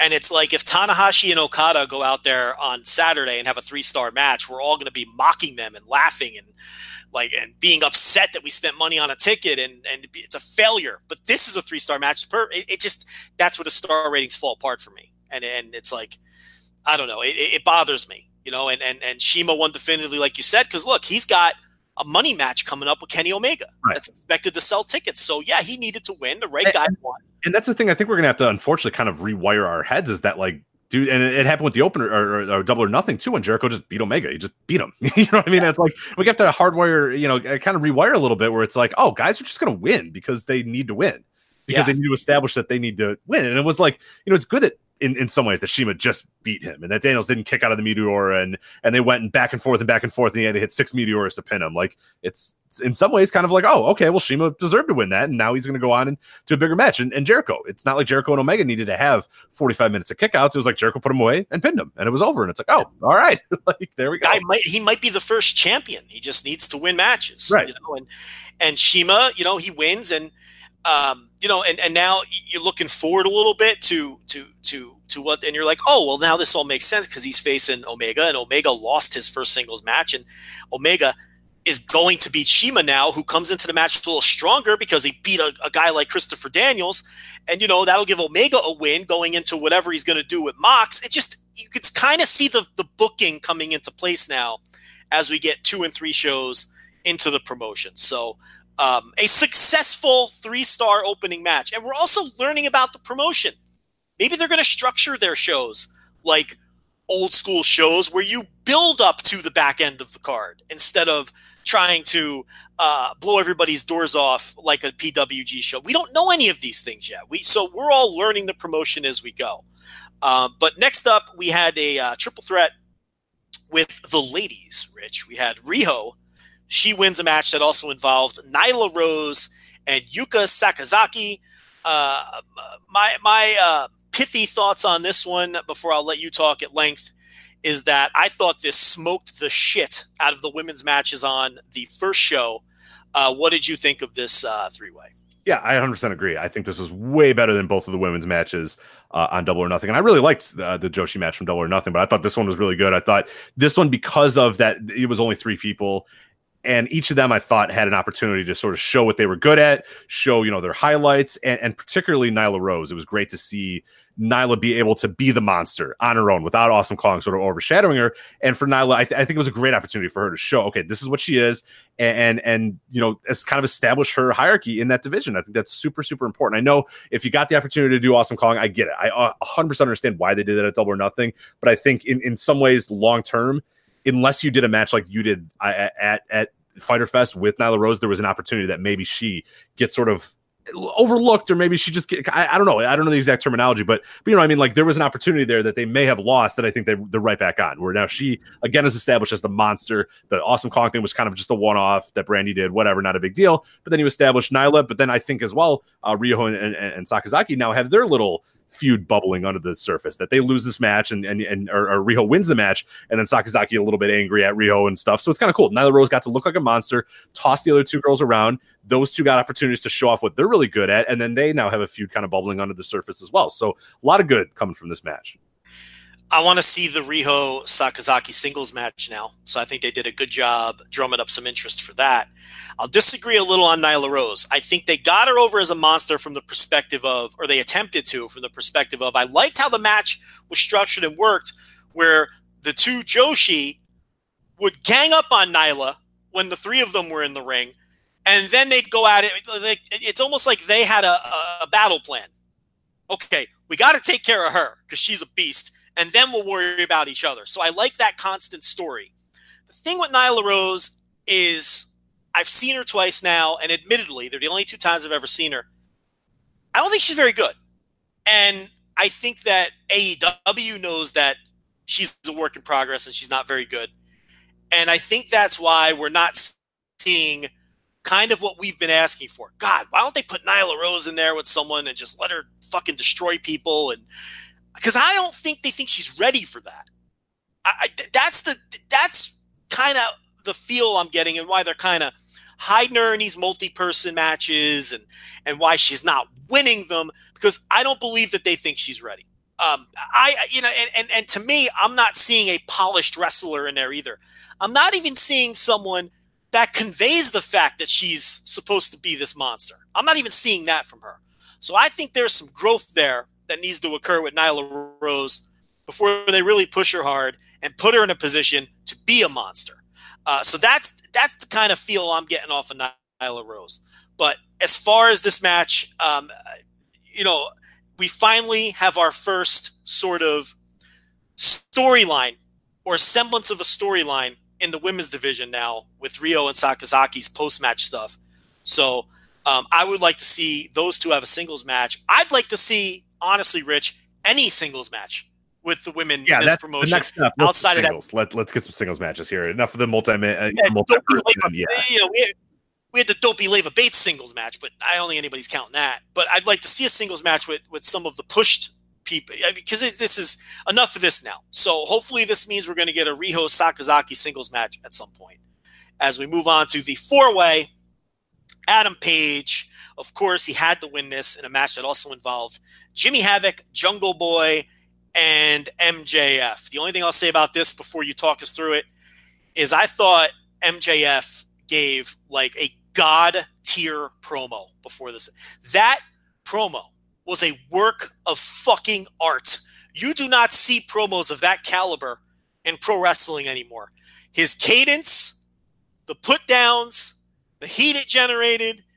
I mean, it ticked every box. You were watching like prime Rowdy Roddy Piper. You were watching, name your all time great heel promo. I was in awe of MJF and mesmerized by how great this man is at cutting a heel promo and getting over as a guy that you just want to see get fucking destroyed. Uh, what did you think of the promo? I guess since I fucking just splooged all over myself over it, and then what did you think of the match? Uh, I will say the promo. I, I, I 100% agree, and, and and here's an here's an uh, you know sort of an example for you as well. Uh, Dan, who I mentioned, was watching the show with me. He was about ready to go at this time, just, not because the show was boring him or anything, but he just had to go or whatever. So he's he's getting ready. He's packing all the stuff up. MJF starts cutting that promo. He starts laughing. He's looking. We're kind of like the nurse is looking up from her phone. Everyone's looking up and focusing. Dan puts all of his stuff down and goes, eh, I guess I can watch this match. it was like that dude, he kept them in the room. like the nurse was about ready to say, ah, screw this, I'm gonna go to bed or I'm gonna go do something else. Dan's ready to leave. MJF gets them back and they sit down and they go, Oh man, like they were just laughing their ass off when he's talking about the virgins. And unfortunately, they cut to some one guy in the crowd who probably feels like absolute shit right now. But like, no, that was there were people. Yeah, that, I, guy, that guy might be a sex god for I know. kind of like, uh, uh, if I had a virgin in the crowd, they're like, oh, I think I got one. Could you imagine being picked out specifically when they're making fun of virgins and they pick you to show on the camera? That, that's an unfortunate uh, side That there. guy but- might have a giant hog. He could be Yeah, right. He might be slaying puss all over the place for all we know. And the poor guy now. Right, just because he's at a video game convention too, maybe he's big in the furry community. You don't know. So yeah, That's right. Yeah, I'm very. Listen, I am very popular in the furry community. Is that true? Okay. I am. I don't need to hear anymore. Please don't. Please don't. I am not a furry, but I the furry community, by and large, are big fans of Joe Lanza in this podcast. That is a fact. I can name specific furries who are big fans of Joe Lanza, but that's a topic for another day. Indeed. The point here is that poor guy was labeled as a virgin, and who knows? you know, he, he might be having orgies in his room up in uh, where are they? Orlando for this thing. Orlando, yeah, at the CEO game show. Yeah, maybe he's he's really pulling all the Street Fighter girls or whatever. But uh yeah, anyway, it was um no, it was it was yeah, it was a great promo. And and I always hear from people that are like, ah, I don't know that you like, and, and most people, I, I should say, most people agree that this guy is just an incredible promo, awesome promo, great heel. There are, are people I do hear as well. They're like, ah, oh, it's kind of all the same stuff over and over. And once you hear one, you hear them all. I completely disagree. Like this is again another one. And and, and maybe if you see him on a bunch of indie shows in a row or during WrestleMania weekend, it was some of the same stuff. But I think when he really needs to deliver a great heel promo, there is nobody, and I, nobody even in the fucking universe, nobody in the stratosphere of MJF in terms of cutting a, a, promo that can just keep going on and on, and just every next note is a little bit stronger than the other and more than the other, and just like he gets like you can't help but you can't even fake, you know, the the the, the cool heel cheer thing that some people will do with a guy who's cutting a really good. Yeah. Like you might start booing him, and then he starts really reeling into you. The thing that The Rock sort of dealt with, and when when you know by his last you know heel run, not not the 2003 heel run, but like his 19, late 1998 heel run, he was so good at being an asshole that people started getting into it and started actually cheering him. Where MJF is such a fucking dickwad that you can't even comprehend cheering for him. Like you're just annoyed that he even taught. And like I, I, love the guy. Like I think he's great at it. But I've been there live where I'm like, oh, you know what? Fuck you, dude. like you're an asshole. Like where he just gets you. He's so good at that. He's just such a prick and and there's nobody that's as big of a prick as he is right now. I, he's just on an incredible level too, and he, he lets it go into Twitter. He, he, I've met him outside of shows, and he's telling people to fuck off. He's driving in cars. People see him at a stoplight, and he tells them to go, you know, fuck themselves. It's just like, oh my, like this guy's all like he might just be this in real life. Like I don't know the real MJF, and that's awesome because most other wrestlers, you kind of you'll the, the, the, those barriers will be broken down on, on on social media or be broken down before a show or broken down, you know, after a show. I was I saw him before show once when there was three other people, me and two other people there for like press, and he's talking shit and cutting promos on us, and I'm like, what the fuck? Like they're setting up the ring, and there's two people here, and you're still talking shit and cut and, and, and being an asshole. It's just he's he's incredible. I think he's really really great he owns completely owns the gimmick. This was a god tier promo. You could have you can plunk this guy 1983 Mid Atlantic, 1974 Memphis, 1986 WWF, uh, uh, the Attitude Era. You put him anywhere you want in any place and time, and he'd get over as, as, as, a, yeah. as a top heel. That's how good he is. That's how special he is. It would work in any era and any time and place. And um, it's just this promo though. Like a lot of times they're just, but this one I was I was in awe at this. This promo was so good I mean, you know, this is just an, an incredible promo. But anyway, um, what what did you think of the match itself? Uh, I didn't love the match itself. I just thought a lot of things happening without much real structure or or or, or balance. And, and like I just didn't like the four way match. I just don't like the I any sort of match that's going to be a four way is always going to be kind of down for me. And and in terms of this, I thought Adam Page had his moments where he could kind of shine a little bit and look good, but I think he was a little I, I, don't know, I not over I don't want to say overshadowed. There's just so much going on and there's so many different people in this ring and there's just so much different and and I just kind of wanted it to be over. I would have just rather preferred Adam Page beat MJF or Adam Page beat Jimmy Havoc or Adam Page beat Jungle, like anything that you want. I know you have to have Adam Page win. That makes all the sense in the world. Hangman Page has to win this match. It's just the four way structure was just like it felt like there was three other guys in the ring just because there had to be three other guys in the ring, and I felt it. It, it just to me, I, I, I just thought it lacked focus and it lacked structure, and and I, I, just I wasn't a big fan of it. Even though they did, they tried to make the most of of having four guys in the ring and set up some spots that really worked and all that sort of stuff. Just ultimately when it was done, I was just like, man, I just would have really had rather just had a singles match. I just think it didn't accomplish exactly what I thought it should have, which is put Adam Page over as this dude is about to go for this world title. Like I thought he was kind of it's kind of him mucking it up with geeks. I thought is what it felt like in this match. Yeah, we talked about it a little last week. I think it's very clear that the Pac stuff totally threw off their plan for Adam Page, and we know that he wouldn't have been in the Battle Royal if not for the Pac stuff, and I don't think he'd be in this match if not for the Pac stuff. So. I think the battle royal and this match were sort of just emergency contingency plans to um, to, to, to get Adam Page on the shows once Pac's thing and once all of that booking fell apart. So I agree from that perspective that it does feel like he's just every on all these shows he's mucking it up with geeks. And this is a guy you're trying to heat up for a world title match, and um, you know maybe they should have just pivoted to a different plan and, and and had singles matches, big singles matches ready for him. As far as the match itself, I didn't think it was any kind of um, incredibly well worked match or dynamic match or anything like that, but I really liked it because I thought that, um, unlike a lot of four ways, I think the other three guys all got enough shine to where they all looked good at, at, at points. You had MJF with the promo, Jungle Boy, who I was very skeptical of coming off my limited viewing of him in PWG, but I'm starting to get it a little more with him. Um, you know, thanks in part to this match and Jimmy Havoc, who Jimmy Havoc's an acquired taste. You either get Jimmy Havoc or you don't. A lot of people don't. And it's the kind of thing where if someone doesn't get Jimmy Havoc, I don't try to help them get it because it's just. Do you understand what I'm saying when I say that? It's like, is there a band that you really like or a TV show that you kind of know is an acquired taste? And if maybe you say to your wife or your friend, hey, try out this album or try out this show, and they're like, hey, man, that was not for me. And you're like, I get it. I get that you don't get it, and I'm not going to push you on it. Like, that's Jimmy Havoc to me. Some people get him and some people don't.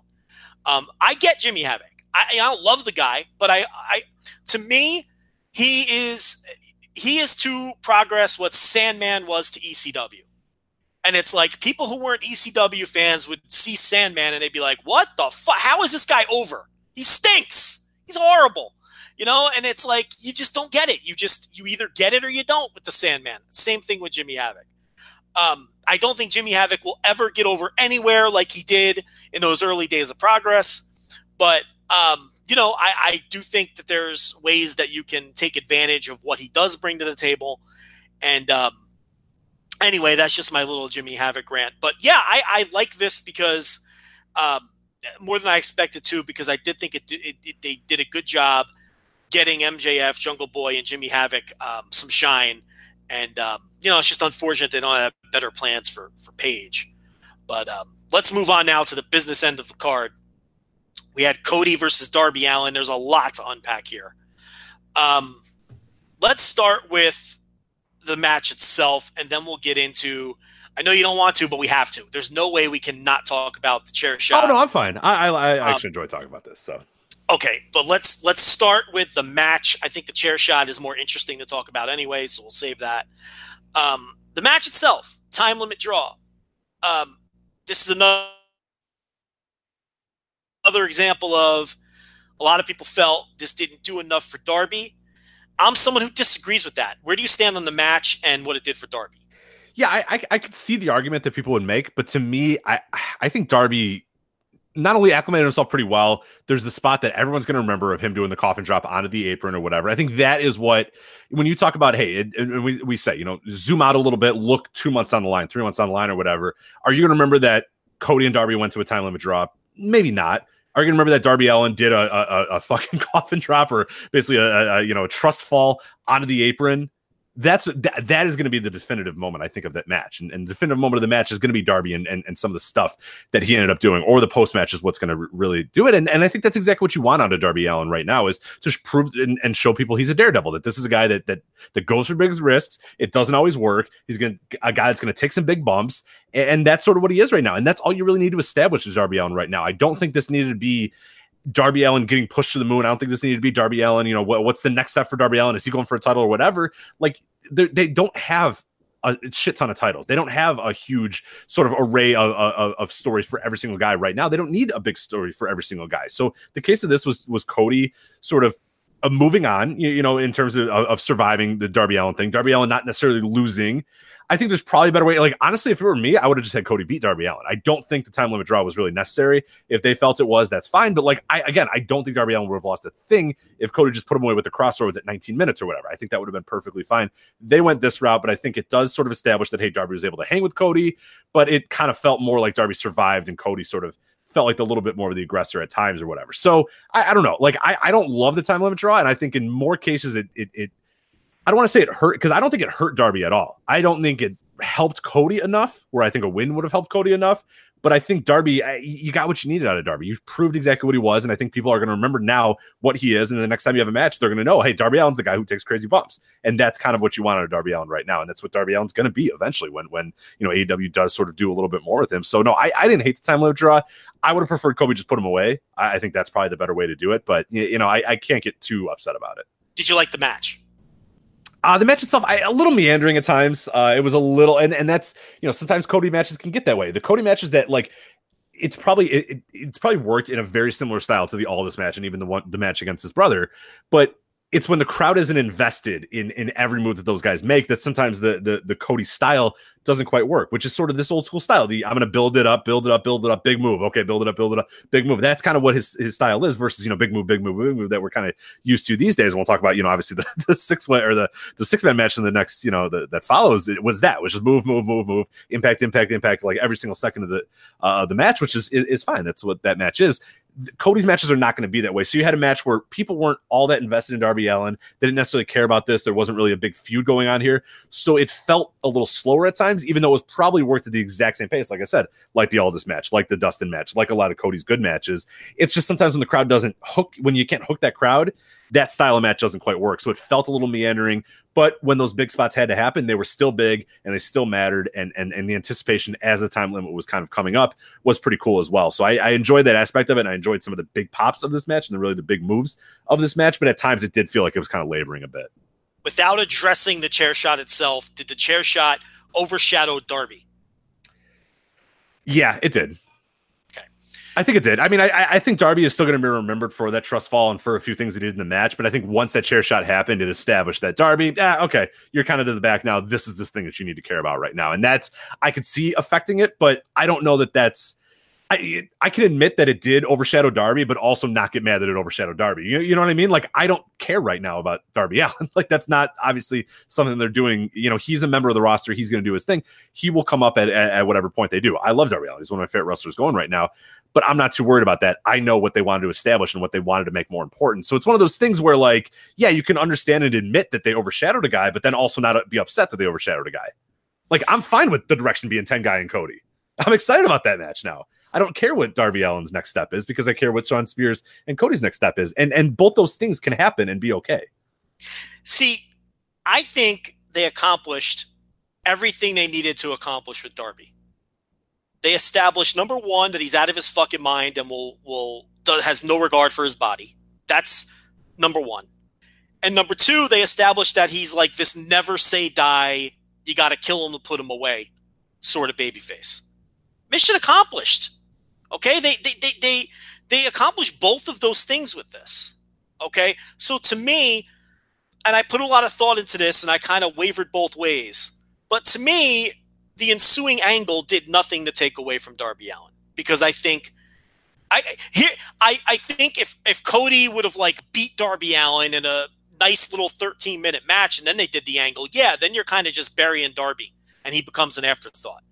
But he got to the draw. He you know, Cody wasn't able to put him away. They established that this guy won't fucking die. And they established that he's an absolute maniac. And here's the other thing, and I talked about a little bit last week we have to get into the mind frame that AEW assumes that you already know a lot of these people. They do. They're not treating their audience like they're stupid. They're not trying to re explain everybody to the audience. And I think Darby Allin is one of those guys, like Janela, like Moxley, who, of course, Moxley, but like Janela and like some of the others, uh, like the Lucha Bros, where they just assume their audience already knows. You know what I mean?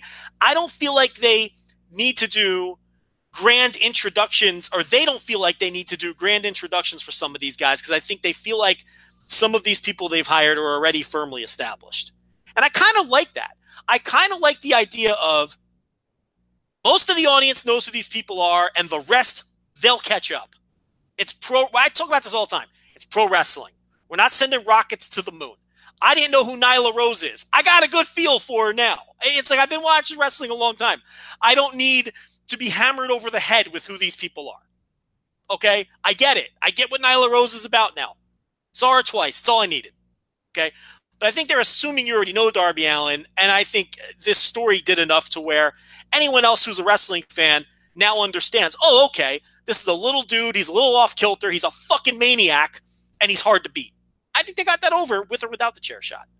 anyway, I don't know. Um, as far as the time of a draw and the match goes, that was a really good match. Um, the my only problem with the match is they tipped off the draw early. I knew they were going all the way early on in the match when Cody was slapping on those side headlocks. Mm-hmm. Look, that's Cody. He's not, and look, that's not just Cody, but you know, you can tip off um, time limit draws with almost and even great workers. You know, Samoa Joe Bryan Danielson had a 60 minute time limit draw in Edison, New Jersey for ROH in 2006. I was there live, and that's two of my favorite wrestlers of all time. And I hated that fucking match because they tipped off the draw within the first 10 minutes. Right, those Joe Punk matches too. I should love them, and I remember like the idea that those matches were like, oh my god, it's Punk and Joe, and they're you know 60 and 80, 90 minutes or whatever. And then I watch them like these matches stink. I hate these matches.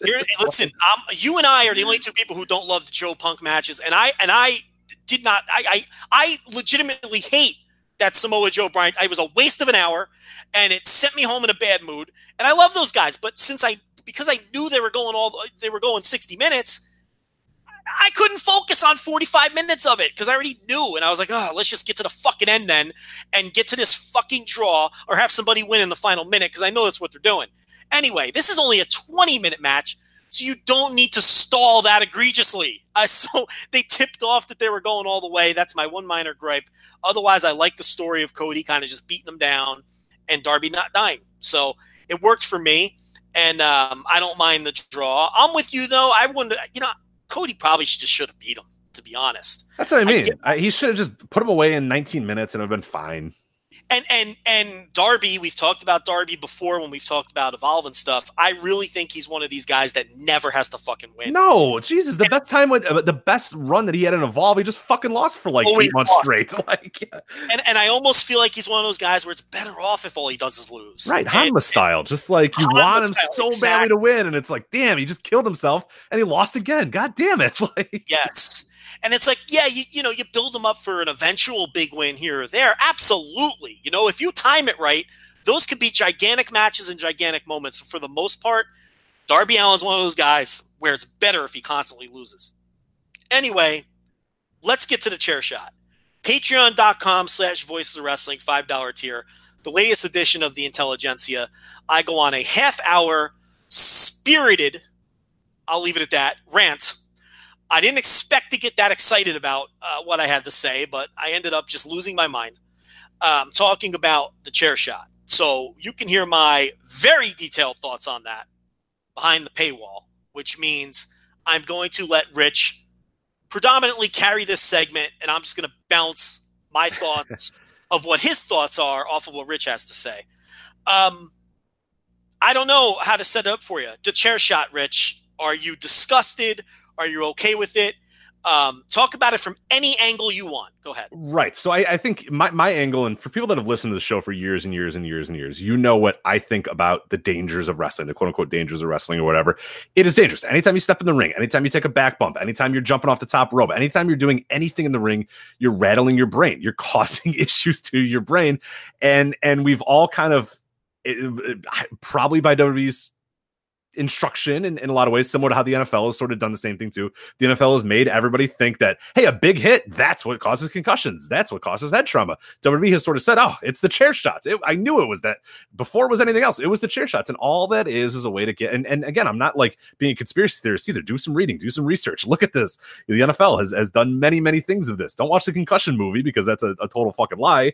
And the name of it's a lie as well. It's it, for CTE, which I saw that getting passed around a shit ton on Sunday. CTE is, is not necessarily concussions. CT is not necessarily a big hit, a chair shot to the head, or that sort of stuff. CT is is the constant rattling of the brain that just damages it to, over time, and, and, that's what causes many uh, of these issues in the NFL in terms of linemen, in terms of, uh, of of running backs, in terms of people just getting their brains rattled time in and time in and after and after and constantly, constantly. It's like repeated headshots, repeated stuff. Similar to wrestlers, repeated falls on a mat, like a repeatedly hitting your head somewhere is going to cause those issues time and time again. People sort of decided that chair shots are the reason that people have concussions. Chair shots are the reason Chris Benoit killed his family. You know, chair shots are the reason this this person w- was was unhealthy or whatever is is and and no are chair shots the head good? No they're absolutely not good. You should not be balls mahoney. You should not be a guy whose entire thing is relied upon of getting hit in the head every single fucking moment. Like they shouldn't be done every single night on raw. They shouldn't be done in the first hour of raw just to get some shitty angle over or whatever. They don't need to be done all the time but the idea that it's like oh my god you can't do this. If you do this like people are going to die and and and people are going to murder their families and this is why ct exists. Like all that going around is just you're not you you don't know what you're talking about. So just stop That is not what CT is. Unprotected chair shots and CT are not the same thing. You know, unprotected chair shots and, and even concussions are not necessarily the same thing. Yes, you can get a concussion from an unprotected chair shot, or you can not get a concussion from an unprotected chair shot. You can get a lot of other things. You can get, damn it, like fucking cut up like Cody got cut up. Again, I don't want to see them all the time. I don't think they're very useful in in random things, but I think they do have their place in, in wrestling when done at the exact right time. And I know people are going to say, ah, it's just you guys are saber rattling for AEW whatever. If they did this on every, if, if on the pre-show this happened and two other times in the show that happened, I would say this is fucking stupid. What are you guys doing? If this is the only unprotected chair shot they do for the next nine months, the next year, the next two years, this is the only one they ever do in their history.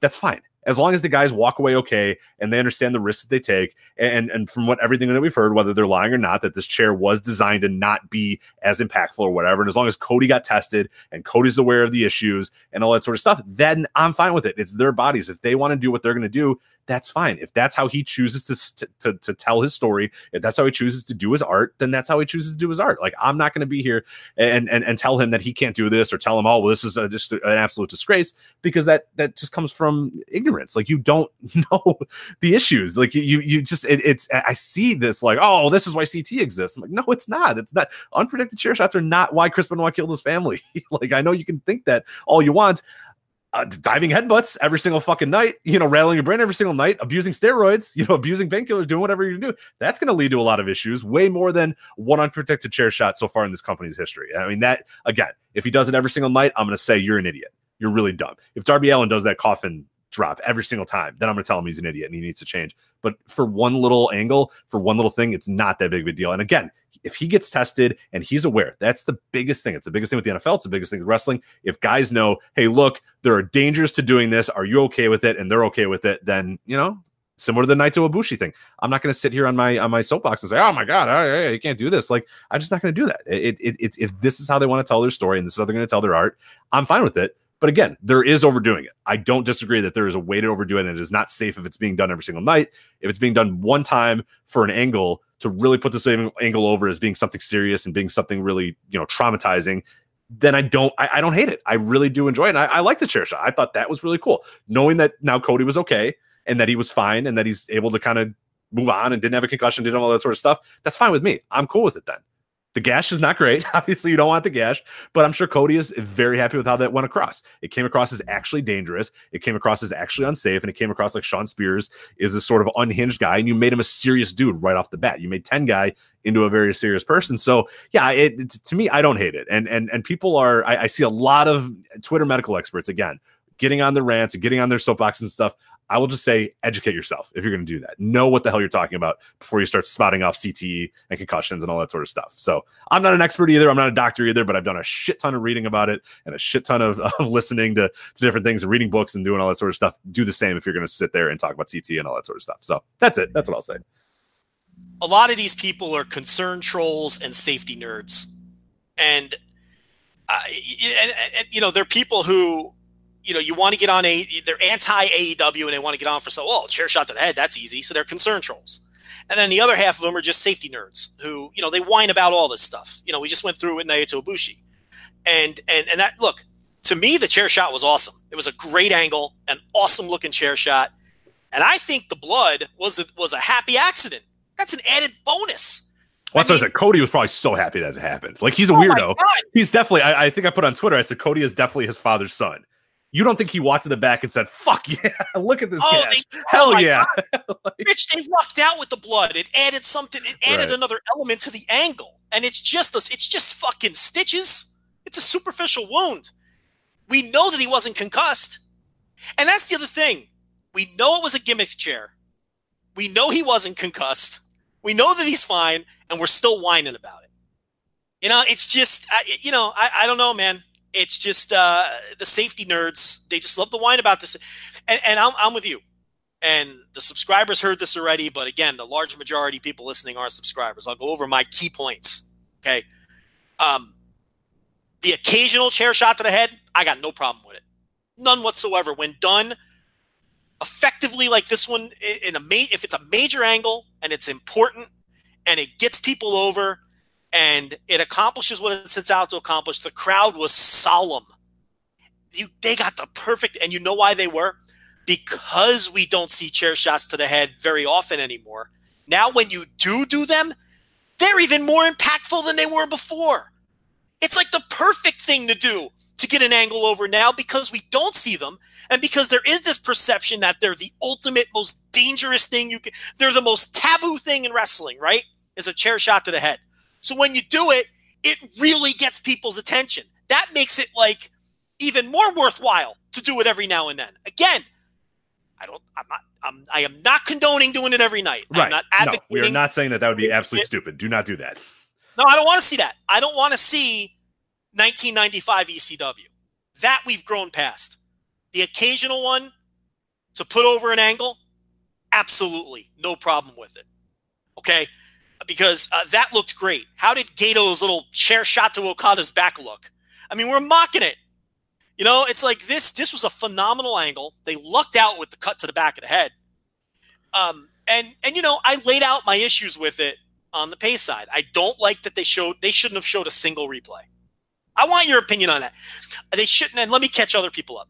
And then I want your take. I don't think they should have showed a single replay. Because after the chair shot, you have the announcers, you know, putting over how fucking disgusting this act was by Shawn Spears and, uh, and how they couldn't believe what they were seeing. Cody spurting blood out of the back of his head. They're telling you how na- they're talking about CTE and concussions and how gross this was and Spears is a maniac and and and then they show you a thousand replays from a from a thousand different angles. And it's kind of like, well, if it was this gross, egregious, disgusting act, why are you emphasizing it? I think they could have gotten it over stronger by not showing it again and have Jim Ross out there going, ah, fans, we're not going to show you a replay of that because we don't think fans should be subject. That's how you put it over.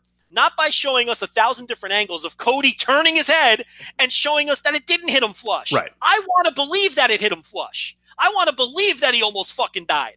Don't show me the reap. Don't fucking. It's it's like it's the magician showing you the trick. I don't believe they should have showed a single replay. Where do you stand on that? I 100% agree. I would have loved if they just said, "Oh no, don't." You know, even if they started showing it, maybe show one, and then they say, "Okay, no, don't show that ever again." Like we don't want to see that again. Like what a vile act. I think that would have put it over a little bit more. Like you're saying, showing it time and time and time again. Like by the seventh time, I'm like, ah, you know what? That wasn't that bad. Like and the guy started realizing that the gash was on the other side of his head, not the side that got hit. I started seeing him turn away. I could kind of see a little bit of it hit his shoulder on the way up to. And, and yeah, like you're saying, I would have thought, oh my god, if that just was like one time we see it, and they're just like, don't show that again, and the guns. I'm 100 percent with you. I think they they way overshowed that replay and and and and didn't need to emphasize it more any more than they did you know just the one time it happens and then just have the announcer sort of tell the tale that okay they're not comfortable with this you can tell that cody's obviously hurt from it shawn spears is going through the crowd i mean that is enough to kind of get the angle over i, I think showing it seven eight nine times or whatever however times they did uh, just didn't help. It was the law of diminishing returns. You know, the first time it really yes, feels it- good. By the yeah. seventh time, you're like, all right, whatever. It's not that bad of a thing. And and again, that's what we're talking about with, with the chair shots. Like it's the law of diminishing returns. Chair shots Yeah. to the head are dangerous because it can cause a gash. It can cause a concussion. It can cause many, many issues. We are not saying that that's not true. I am not saying that that's not true. I'm not saying that anybody emphasize is uh, uh, saying that, oh my God, a chair shot could actually hurt you. Of course it can hurt you. It absolutely can. The idea though is the law of diminishing returns. If you can do if the person and both people are aware, hey, we're gonna do this one thing, it's risky, it could cause an issue, but maybe it doesn't. But we're gonna do this one thing to get this thing over, to make this thing a big deal and make the people interested in it, then yes, I am for it and I'm okay with it and I'm fine with it as long as everybody involved knows what's going on, everybody involved knows the risks, and that the people involved in it know that hey, when I'm done with this, I should go get tested. I should just make sure. Hey, I'm gonna ha- get checked out by a doctor. Make sure. That's the big issue with having it happen in, in 1995 ECW is that Balls Mahoney would have a concussion, and they would just say, ah, fuck it, whatever. He'd drink a bunch of beer and then go do it the next night. That's the issue. The issue isn't that he took a chair shot to the head. The issue is that he never got any help for doing it and did it every single night. And we talk about the law of diminishing returns. The 19 time Balls Mahoney got hit in the head with a chair in a match, it didn't matter anymore. Nobody cares that anymore. Yeah. if if everybody involved cares and everybody involved knows the risks and knows the dangers and knows to get checked out and doctors know and doctors are on hand and yada yada yada all that sort of stuff if there's knowledge of hey this is dangerous but the reward might be that people are really into this match then then that is what you want out of that that is the goal doing it seven times like if Shawn Spears hit him in the head nine times after that nobody like by the ninth time you're like okay you're fucking dumb like what are you guys doing like nobody cares about the chair shot anymore and you're just getting hurt for no reason You're just causing potential danger to yourself without much benefit. This was the risk of potential danger for the high v- potential value of it being a great angle, which I think did pay off. And again, like, yeah, if they don't do it for nine more years again, or they never do it again, we'll remember that this one chair shot, oh my God, that really set the stage for like a completely different thing. But again, if they do it every single week on TV, yeah, I will be here saying, "Hey, you guys are being dumb. You're you're you're not getting the the value. The, the risk reward factor is not good if you're doing this every single week. If you're doing it one time in a few years, it is. Can we stop ignoring that he's fine? You know Well, that it's, it's a bad thing. That's a bad thing that he's fine. I think. That, Yeah. ma- that matters here. It matters that he's fine and that he got stitched up and then was producing the show. And they're tweeting out that he's producing the show, which I have another issue with that we'll get to. But can, can we not ignore that he's fine? That's important here. What is pro wrestling? What is the essence of pro wrestling? Okay. It's working people into thinking shit is dangerous, but everybody's safe. Right? I mean, really, that's the essence of it. Fooling people into thinking that you're beating a man up, but you're not really beating him up, but you're making it look convincing. Okay. That looked convincing as fuck, and he's fine. So what's the issue? That's perfect pro wrestling. And it got over. So I have no idea what we're complaining about here. I mean, I have an idea, but you get what I'm saying. It's like he's fine. Mission accomplished again in terms of this. Now, here's what I don't like. Okay. Can you let us enjoy it as fans for longer than 10 minutes before you tell us it was all bullshit? Before you come out there and scream to everybody that Cody doesn't have a concussion, and here's a picture of Cody out of the official. A- See, here's the counter argument people are making to me. Oh, well, it was Tony Khan saying he didn't have a concussion, and Tony Khan saying that the chair was gimmicked during the press scrum. It's not part of canon. Uh, First of all, if you put it out there, it's going to be part of. If you're at the official press scrum of the event, I'm sorry, that's going to be part of canon. Number two, their Twitter account tweeted out Cody producing the show with the staples in his head, showing us that he was fine. So they made it part of canon that this chair shot didn't do any damage. Okay? And can you let us as fans suspend our disbelief for 10 fucking minutes before you pull the curtain back and let us know that that that the guy is fine? Okay? And I said this behind the paywall and I'll say it again. Okay? Once he went through concussion protocol and once it was determined that Cody was okay, here's what I would have done. I would have grabbed Shawn Spears, I would have put him in a room, I would have handed him a chair with some blood on it, and I would have had him stand there with the bloody chair and cut, it, and cut a six minute promo along the lines of Cody is laying in a hospital room with a concussion. If anyone gets in my way, I'm going to put him in the bed right next to him. And if Cody comes back at me, I'm going to finish the job and knock his fucking head off his shoulders. That's what I would have done. Play it up. Tell us Cody's in, in, in the hospital. Tell us Cody might not make it to fight for the fallen to team with Dustin against the Bucks. Work me. It's fine because you know he's okay. Don't worry about concern trolls and safety nerds. Why are you worried about what people are tweeting? Who gives a shit? These people are all going to watch Fight for the Fallen. I guarantee it. Okay? You know how I know? Because I see the NFL's ratings. Everyone complains about the NFL and head injuries, yet the ratings keep going up. I see the NHL Stanley Cup final doing record ratings. Rich, this is something people whine about but don't really care about. And I've got facts to back me up. And AEW is so scared of offending anyone. And I knew this would be a problem from day one when they positioned themselves as the woke wrestling promotion, which I told you was going to end up being a mistake. And it's going to bite them in the ass again, worse than this at some point. You'll see. Okay? I knew this would be a problem. And they're so afraid to upset or offend anyone that they're out there destroying their own angles. Tony Khan at that press scrum should have said, Yeah, Cody's in bad shape, man. I don't know. Yeah, we'll have to see. And there's ways to do that. As soon as you, if you would have, if you would have had Shawn Spears cut a promo bragging about concussing Cody Rhodes, anyone with a brain would know he wasn't concussed. Well, well, you're not. But you're not throwing it in our face. You, do you see what I'm saying? Like once they turn it into an angle, you know he's okay. But at least turn, continue the angle. Plant the seed of doubt. Allow me to suspend disbelief if I want to. Fuck! Don't tell anyone the chair was gimmicked. And here's my point: if you're that concerned, then don't do the fucking angle to begin with. If you can't take the heat, get the fuck out of the kitchen and don't do the angle. If you don't want to take the heat, then do not do chair shots to the head. If you're going to do a chair shot to the head, ignore the complainers and just do your angle and live with it. What do you think? I mean, am I crazy for thinking that? If, if you're going to do these kind of angles, just do them. But if you want to be the woke promotion and worried about what the safety nerds think, then please don't waste my time as a viewer. Mm-hmm. Well, and, that's, and that's, that's, that's my gripe with it. Yeah, yeah, and again, like it speaks to what you were talking about at the top, where maybe there are and I don't different people. up, but but the, here's the thing: because I don't need it, Rich. I don't Yeah. need the chair shots to the head. But if you're going to give them to me, then fucking sell them and work me. Do you see what I'm saying? It's like either do them and go all out with it. I don't need this mealy mouth shit where you're going to do dangerous angles and then cut the fucking balls off of them an hour later in a press conference. That's where I'm. That's what upsets me. And I can't believe I lost my mind again for the second time. Listen to the first rant, uh, voicewrestling.com slash Patreon. But I, I think uh, some of it may speak to what you talked about at the top of the when we were talking about the Fyter Fest of of maybe that you have a few different camps here where where Cody's like, hey, fuck it, I'm doing this thing and whatever, and that maybe you have whoever it may be. Uh, again, Matt's Jackson. Tony this time Khan, to say Tony Matt Jackson and Tony Khan go, ah, geez, this is kind of shitty. Like, let's And let's go out there. Tony And, says, "Hey, man, I got to go to Turner and explain why you're bad." exactly. Yeah. Right. So I don't know. I it, maybe it speaks to that. And maybe But it- again, if that's the case, then Tony Khan needs to go up to Cody and say, "I own this thing. No chair shots." Right, yeah. Cut the shit, and and and I'm gonna make you come through me before you do anything. Yeah, I don't know. Yeah, it, it, it's interesting because you're right. I mean, I think Cody in a lot of ways, I think, is old school enough where he would probably want to sell that thing and and and and have Spears do the bloody promo and and and be knocked out, quote unquote, for the rest of the day.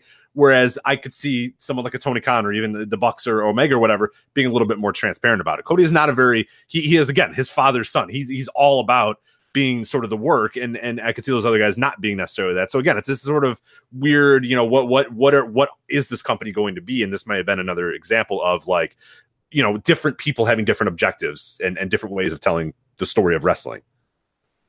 They, sh- I mean, I can't believe their own uh, Twitter account tweeted out him sitting there in a fucking, uh, you know, windbreaker, fucking producing the show. They should have tweeted out him laying in a hospital bed.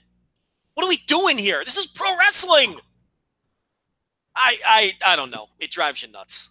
Anything else on the chair shot? Uh no, that's it. All right, so we had the six man, Omega and the Bucks versus the Lucha Bros and Laredo Kid. And to me, I have the same exact thoughts I had about the Young Bucks versus the Lucha Bros from from Double or Nothing, which was this was meant to be a wild, insane, out of control spot fest to pop the live crowd and to pop people who've never seen this kind of match before. You and I have seen this kind of match countless times, um, literally dozens and dozens of times. So it may not have had the same effect on us. I still appreciated it for what it was. I think all of these guys are fucking phenomenal. But um, look, I thought this was exactly what it was supposed to be.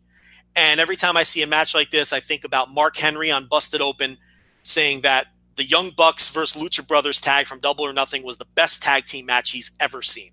And I extrapolate that to the rest of the new audience who's never seen this kind of match um, th- having the same thoughts. So that's what I thought about this. It was basically a redo of the match we just saw at Double or Nothing, and I and until they start integrating the Bucks into some storylines, I don't have a problem with it. Yeah, and I, I, that's kind of what my thoughts were too. I, I mentioned it on Twitter where where I think my exact tweet was similar to what you were just saying. Is like essentially, hey, I really, you know, I I see why some people are going to love this match, but maybe I'm not that guy anymore because I've seen this match a thousand times already, and it's like you can still admire the work and still know it was. I mean, still it was a great match, but I just didn't care all that much because it's like, yeah, I, I've seen most of this stuff. You know, there's a few spots that I saw where they were pretty cool, but this style of match, I'm starting to get a little, I, I don't know, I don't want to say bored by him, but a little bit like, all right, let's see some new stuff. Let's see some different stuff. But I understand that I'm maybe not the target audience for that. I'm somebody who's seen Pentagon Jr. live, you know, a thousand times now in the last two years. I'm somebody who's seen Phoenix live a bunch of times. I've seen the Bucks live a bunch of times. I've seen Omega live a bunch of times. Where if you've seen those guys and you know kind of what they are, it, it, you're not going to be surprised by this style of match. But in the same sense, you might not be as into it because it's not going to be anything new. It's not going to be anything mind blowing. And that's what this one was again. I was like, all right, cool. Very well worked. I get why they did it. I'm sure there's somebody out there. There's another Mark Henry out there that went, oh my God, I can't believe what these guys are doing. But I'm at the point now where I'm just like, all right, cool. I'm ready for something different. I'm ready to see a different style of match out of Pentagon. I'm ready to see Phoenix do a little bit more. I'm ready for the Bucks to see a little bit more. I'm ready for Kenny to sort of uh, grow a little bit as a worker. And, and and I think they will. I don't think they're going to do this style of match for the next 20 years or whatever. But to me personally, I'm, I'm kind of I'm I'm ready for something new while also understanding that it's good. It's not like it sucked and it was bad and it was garbage. It's just like, all right, I've seen this kind of match a lot. It's good. It's really, really good. But again, like the law of diminishing returns. The eighth time I've seen a really, really good match between the Bucks and and and you know Penta and and, and Phoenix, it's it's not going to be as good as the first or second time I saw it, and that, and that's where I'm at with it. Okay, so we had Moxley Janela in the main event. Oh, I'm sorry, Rich. This was not the main event. The uh, six man match was the main event. Yes. This was lights out. The Rich. lights went out, Joe, and Can we I- had a uh, unofficial. Can I bury this? Oh, Can go ahead. bury Yeah, this? yeah, yeah. Um, I got Meltzer splained by Meltzer himself. you literally Meltzer's splained, Yes. I got literally Meltzer splained uh, by you know when I buried the lights out stip, a stipulation that historically I've never liked. I don't get it. I think it's stupid. If it, at best it's antiquated, I could kind of see where maybe in the '70s or the early '80s, where you know shows weren't on TV and it was just for the arena fans, and I, I and and maybe a few more people were still fucking thinking this shit was legit. Okay, in 2000 fucking 19 the idea of a lights out match and doing that hokey bullshit where you flick the lights off and turn them back on, and now all of a sudden I'm supposed to believe that this match is more dangerous than it was before. I mean, it's just an antiquated, dated, hokey, dumb stipulation. Okay. I know what a lights out match is. I didn't need to be Meltzer explained on it. I just think it's corny. And I think it comes off corny in a modern setting whenever they do this, it just ends up being a falls count anywhere, no DQ, fucking just plunder match, and that's all this was. You're not adding any element of danger by flicking the light switch on and off. Okay, this isn't 1979. All right, it's it's just silly. It comes off hokey to have Justin Roberts talking in his serious voice as the lights go off, and then they go out there and you just could have called this no DQ. You could have called this uh, falls count anywhere. You could have called it fucking hardcore. You could have called it a fucking Orlando street fight, and it doesn't. And and you get the same effect. So you know the stipulation's goofy, and I don't care who wants to argue with me. And then once I got Meltzer explained, I got all those old school Meltzer subscribers. You know the kind of guys who listen to the Cornette podcast, and they're all burying me because you know uh, lights out. You know, well, like, it- maybe it was great in fucking 1982 but it's fucking Right. stupid now. I mean, it doesn't add any element. This was just Cody nodding to his old man. I mean, let's be oh, honest. Oh, absolutely. And and I think one of the things too that that hurts it where we're in 1982 when it's just an arena or whatever, it's a lot easier to just do it and be like, oh, this is unofficial. But when you have a, a, a full on production like you know Fyter Fest was, yeah, and it's like this is it, this is the final thing, and then all right, here's a promo video, here's the music, here's our referees, here's lighting grids. Like I honestly, if you want to do it, I think you could pull it off a little bit better if you go, hey, look.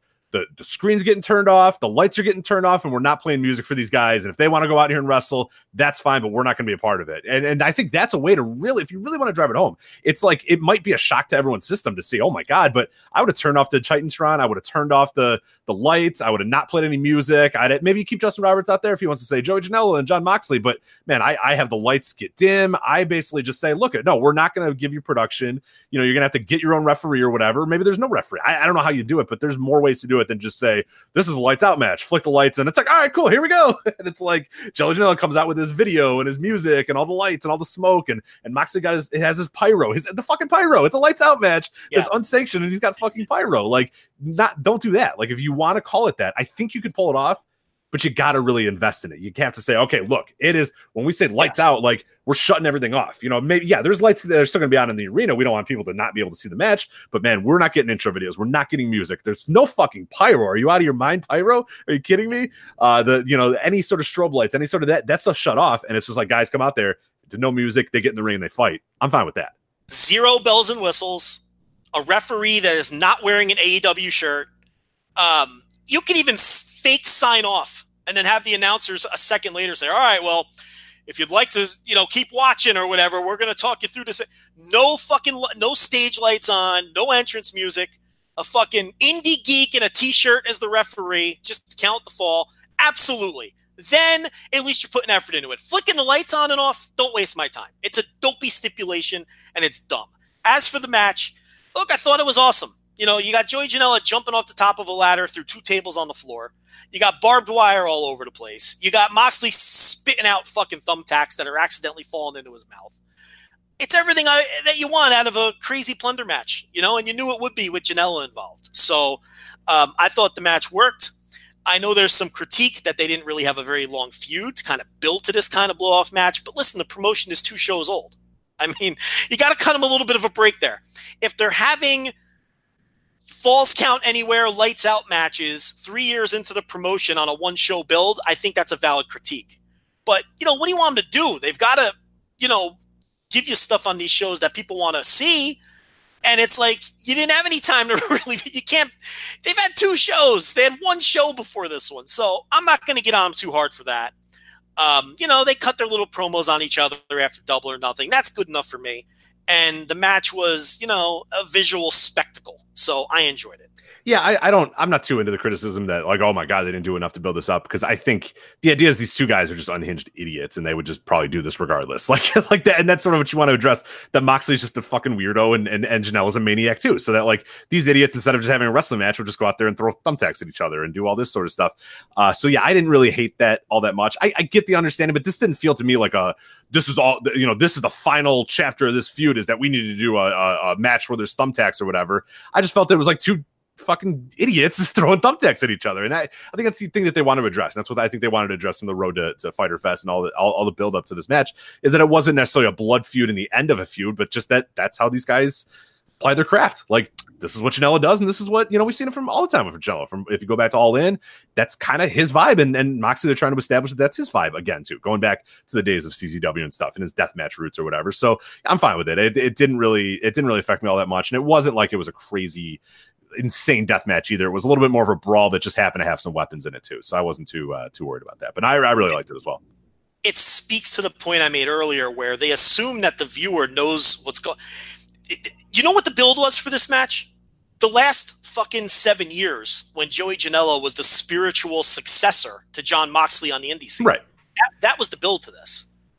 He replaced. He took Moxley's role as the fucking unhinged maniac who will jump through two panes of glass in the back of a flatbed truck and you know who will you know do anything and that was the build. It was the guy that came before the next guy facing each other for the first time in a plunder match. So it's like again this had build it just didn't have build within the confines of AEW it had build within uh, the context of you being a big wrestling fan who knows who these guys are and know and understands why they would want to wrestle each other so there's that aspect to it too. But overall, we're we got to get some other topics in, so we have to move on. I thought Fyter Fest as what do you want as their version of Clash of the Champions or In Your House? I've heard it. Yeah, yeah, that. yeah. Kind of in your house. I think definitely the In Your House uh, vibe to it. Whatever you wanted to say, I thought it was a hit. I thought they had another thumbs up show. I mean, they're two for two. And I got to be honest, coming off of these two shows, I know this is not reality and it's never going to happen. And I'm not suggesting that they should do it there's a small part of me that wishes that AEW was a promotion that had these kind of shows every three, four, or five weeks and didn't have TV. Mm-hmm. Because this is so much fun every few weeks watching a show like this that you know is going to deliver. You got show to show storylines. And man, this this is working. you know what I mean? And I'm afraid that the TV is going to fuck it up because I like th- what we're seeing from them and I like that like right when I'm hankering for more, the next show is coming. You know what I mean? It's like you get that, you're like, oh wow, you get over the last one, and you're like, oh well, they got another one next week. This is great. So I don't know. What were your overall, quickly, your overall blanket thought of the show? I was definitely thumbs up. I think I enjoyed Double or Nothing a little bit more uh, as a total show, whereas this, like on paper, felt like it was going to be a little bit better, but I think it didn't maybe deliver to the high expectations that I had. But no, I mean, this, they're definitely two for two uh, in my mind, and I, I am with you too. It's like I'm kind of worried about the TV. Like I'm actually like like I just I I'm so used to TV wrestling being bad because it's been bad for so long, and, and, and it feels like it's hard to really do good TV wrestling. So I'm I'm really kind of nervous for the TV, and I'm fine if they were just like you said, like a super promotion that just showed up every few you know weeks with these giga mega shows. I'd be awesome. I'd really love it, but it's you know not obviously a very viable business option. So I see what they're gonna do, but no, I think. uh ultimately between these two shows, two thumbs up shows. I, I, I slot Double or Nothing slightly above Fyter Fest, but uh, this was definitely uh, almost as good, but not not maybe quite to the, the the standards of Double or Nothing. Enjoyable night of wrestling. Oh, absolutely, yeah, easy watch. Good transition to a show we definitely didn't forget about: Ring of Honor Best in the World 2019. Uh, Rich, was this an enjoyable night of wrestling? Uh, okay. Here's the thing with the best in the world. Um, it was fine. Like I, and this is the thing that I have with the Ring of Honor shows now. I sit down and I watch them, and I get upset at some of the booking, and I go, "Why are you doing that? Why are you doing? Oh, oh, God, you idiots! What do you? No, what? No, no, not no! Stop! What are you doing?" But then, at the, ultimately, like the matches are always fine. Like the matches are always good because they have a very talented roster, and everybody goes out there and, and works pretty hard. And and ultimately, yeah, you're gonna have a few stinkers here and there, but it's not like anything's horrible on these shows it's just not good and i'm just not invested in it and it feels lifeless. It just feels like this, this as a one-off show you enjoy watching it but when it's over you're just kind of like ah like what was what, what like it was fine but why did i watch that? Like i don't know it, it i don't feel like i wasted my time but i also feel like i wasted my time. Does that make any sense?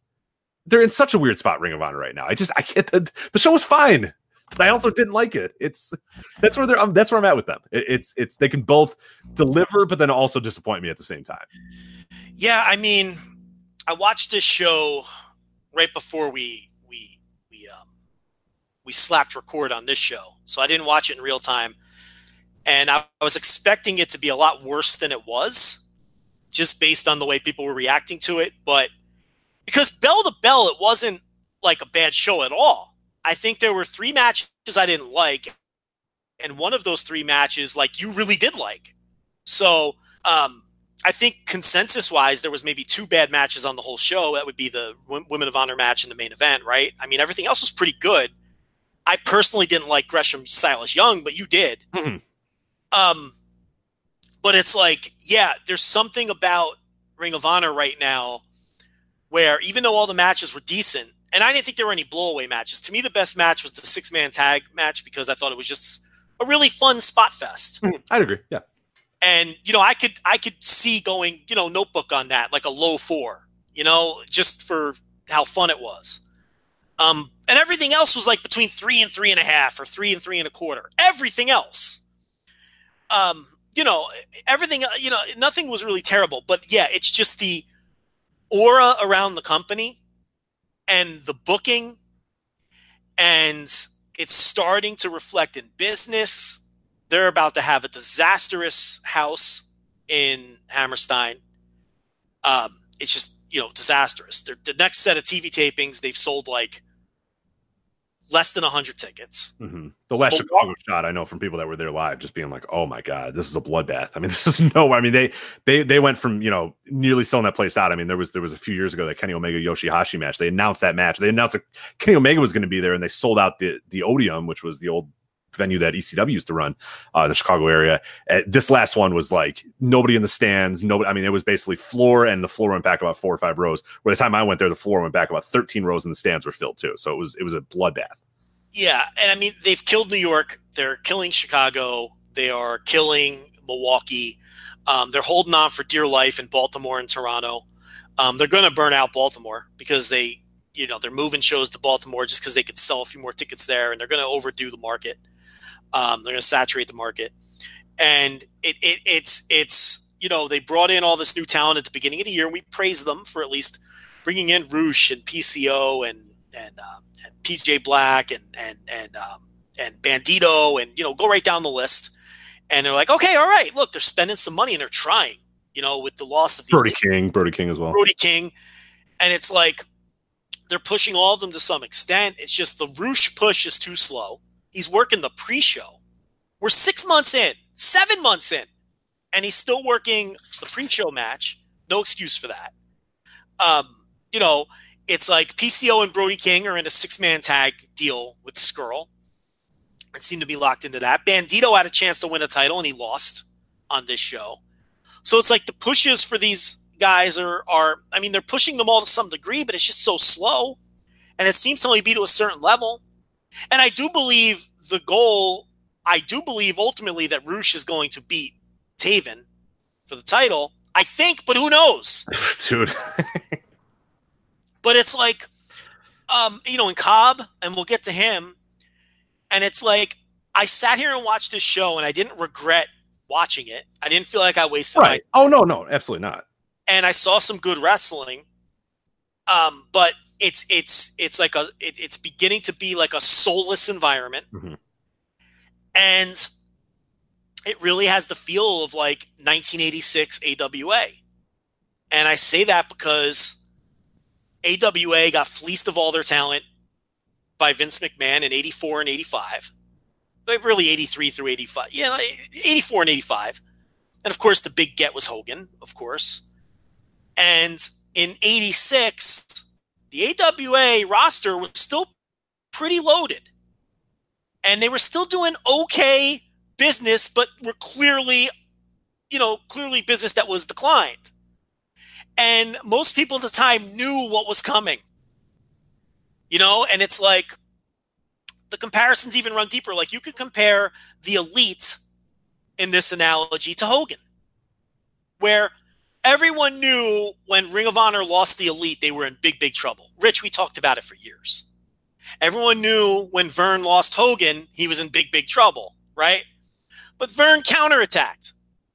He brought in Sergeant Slaughter, who had the dispute with Vince McMahon over the Hasbro thing. And Slaughter was the number two babyface behind Hogan in '85 when when when when he, when he left, you know, and and and and you know, that looked like a good get. He brought in Jimmy Snuka, who had his problems with McMahon. It's like it's very similar to this company bringing in Rush and Bandito and all these guys we just named and Jeff Cobb. You know, AWA restocked the pond with Sergeant Slaughter and Jimmy Snuka and, and, and Larry Zbyszko later on. And um, but we all the writing was on the wall, and and and you know, it's almost like I'm not even sure 1986 AWA is the best comparison to this point because Ring of Honor with the dire ticket situation that they're in, they might be more 87, 88 AWA at this point. Yeah, it may have accelerated past 86 by now. Cause and, it, and it's uh, like, and, and you made a good point too. It's like Matt Taven is a lot like late era AWA Larry Zbyszko in that you have these two champions who just it's like Zbyszko was the AWA champ in the dying days, and he had those horrible matches where he would stall, and you know, right. yes. Yeah, and he seemed like he was like over as a heel, but he really wasn't because nobody was buying tickets. Sounds a little familiar, right? It's right. Like, well, his, his, most valuable asset, which uh, I'll get to it when I get to Taven, is the most valuable asset of Larry at that time, which feels like the most valuable asset of Taven at this time, is that he's not leaving, and that's right. bad. right, and, and and that's the you know why essentially why many people feel Taven is the champion because he's a guy who's not going to leave. And so there's a lot of similarities even between Taven and Zbyszko, if you want to even take it further.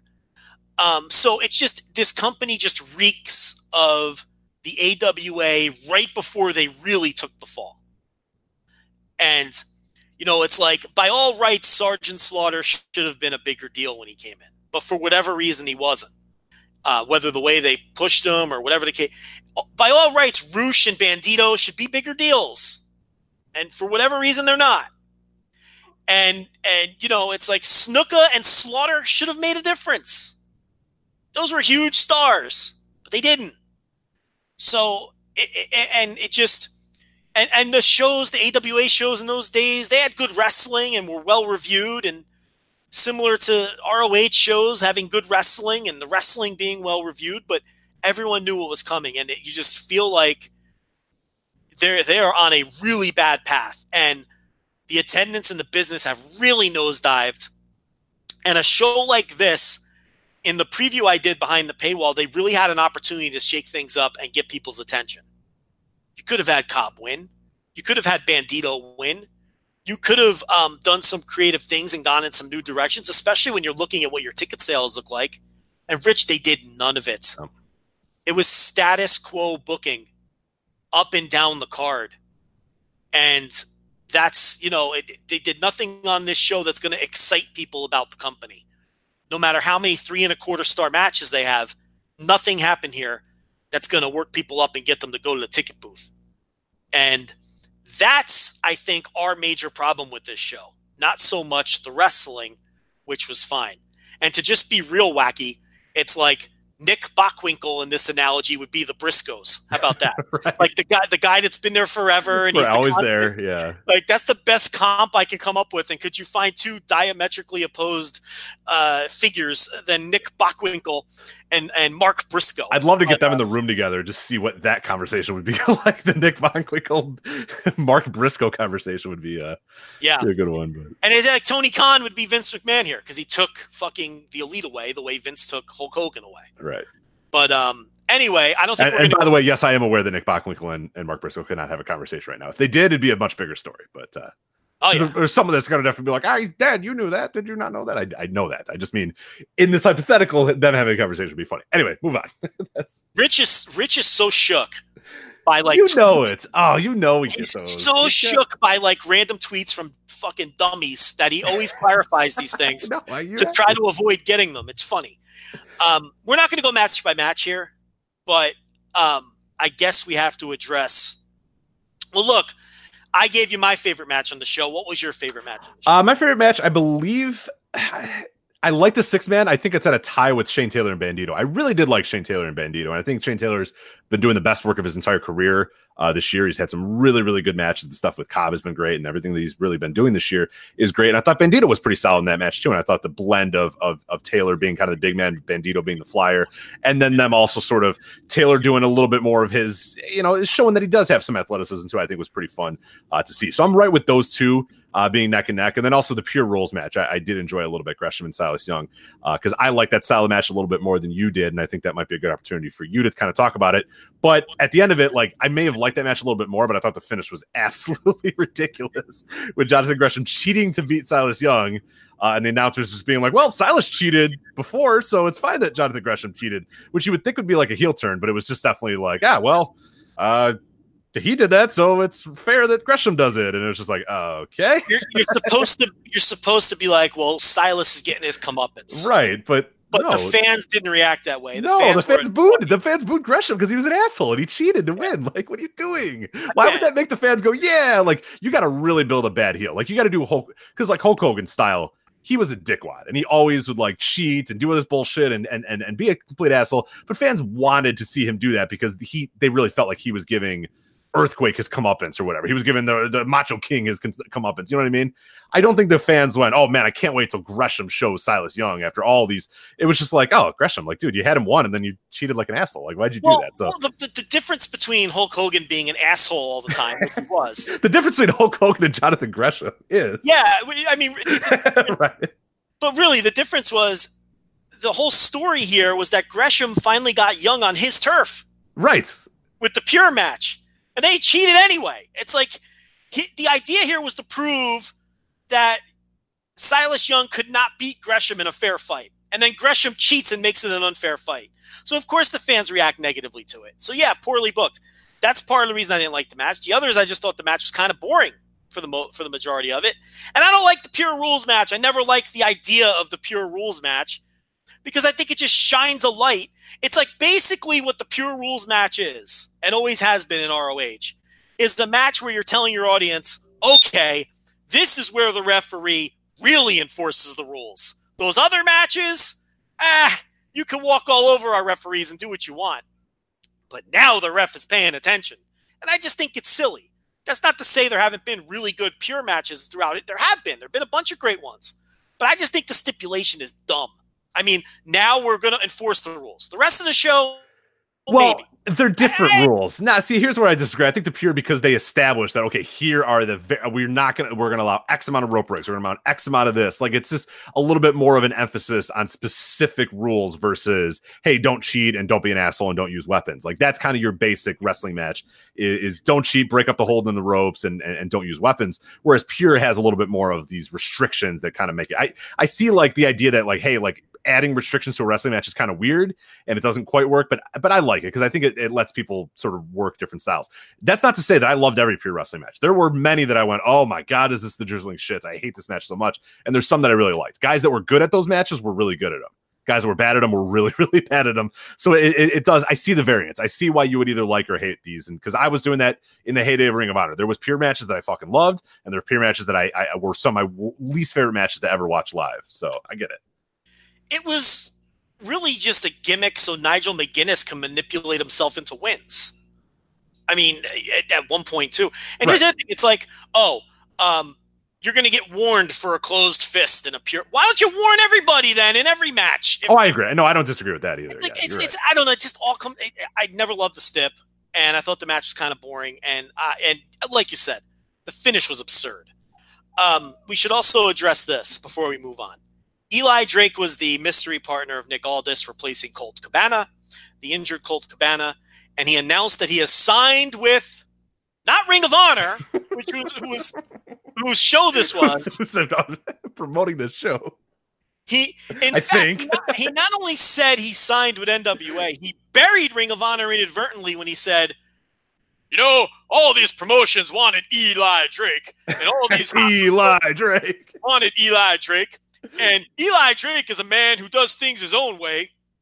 So Eli Drake decided to turn down all of the, and I'm expecting him to say Ring of I Honor. thought so too. I had to tweet ready, and I was like, "Oh wow, Eli Drake's a Ring of Honor. What a, what a shit move!" like And saying, then, and then on a Ring of Honor show, he goes, "But Eli Drake decided to pick the best wrestling organization in the world, the NWA." And you're like, "What are we "What the doing?" fuck? How are you allowing that on your fucking?" I know. I don't know what this NWA stuff. Good on on Billy. Good on Dave Lagana to get Ring of Honor to basically let them have a, a produce match on every single show. But like, what? How is Ring of Honor getting any benefit from this? Especially He- that, like you were saying, that was like so glaring because he's cutting this promo, and I'm thinking, and I didn't know the, the context. I kind of was just jumped into the show at this point or whatever, and I'm like, oh, Eli Drake signed with Ring of Honor. That's a little strange. That's kind of weird. And then he goes to the NWA. I'm like, what? Why are you cutting a promo saying all those other companies want me, but I'm only signing with one company, the NWA, and it's Ring of Honor best in the world. Yeah. What are we doing? He did everything short of calling Joe Koff dummy. right. Yeah. He didn't have the money. dummy, Joe yeah. Didn't give me the big bucks, but Eli Drake only goes for the company with history and the, the honor of the NWA. delirious dummy yeah. Like that he should have just buried them all. I mean Oh, you know eh, so and then he i thought he looked great in the match. Like i thought he wrestled his ass off. Like that was that was top peak eli drake in that tag against the briscoes i thought he was as, as, as good as Slate Randall will ever be. Um, but yes the best person in that match by far. he far was definitely better than Nick Aldis, a hundred thousand percent. I would be if they they just swapped Eli Drake out for Nick Aldis, I'd be a okay with that for sure.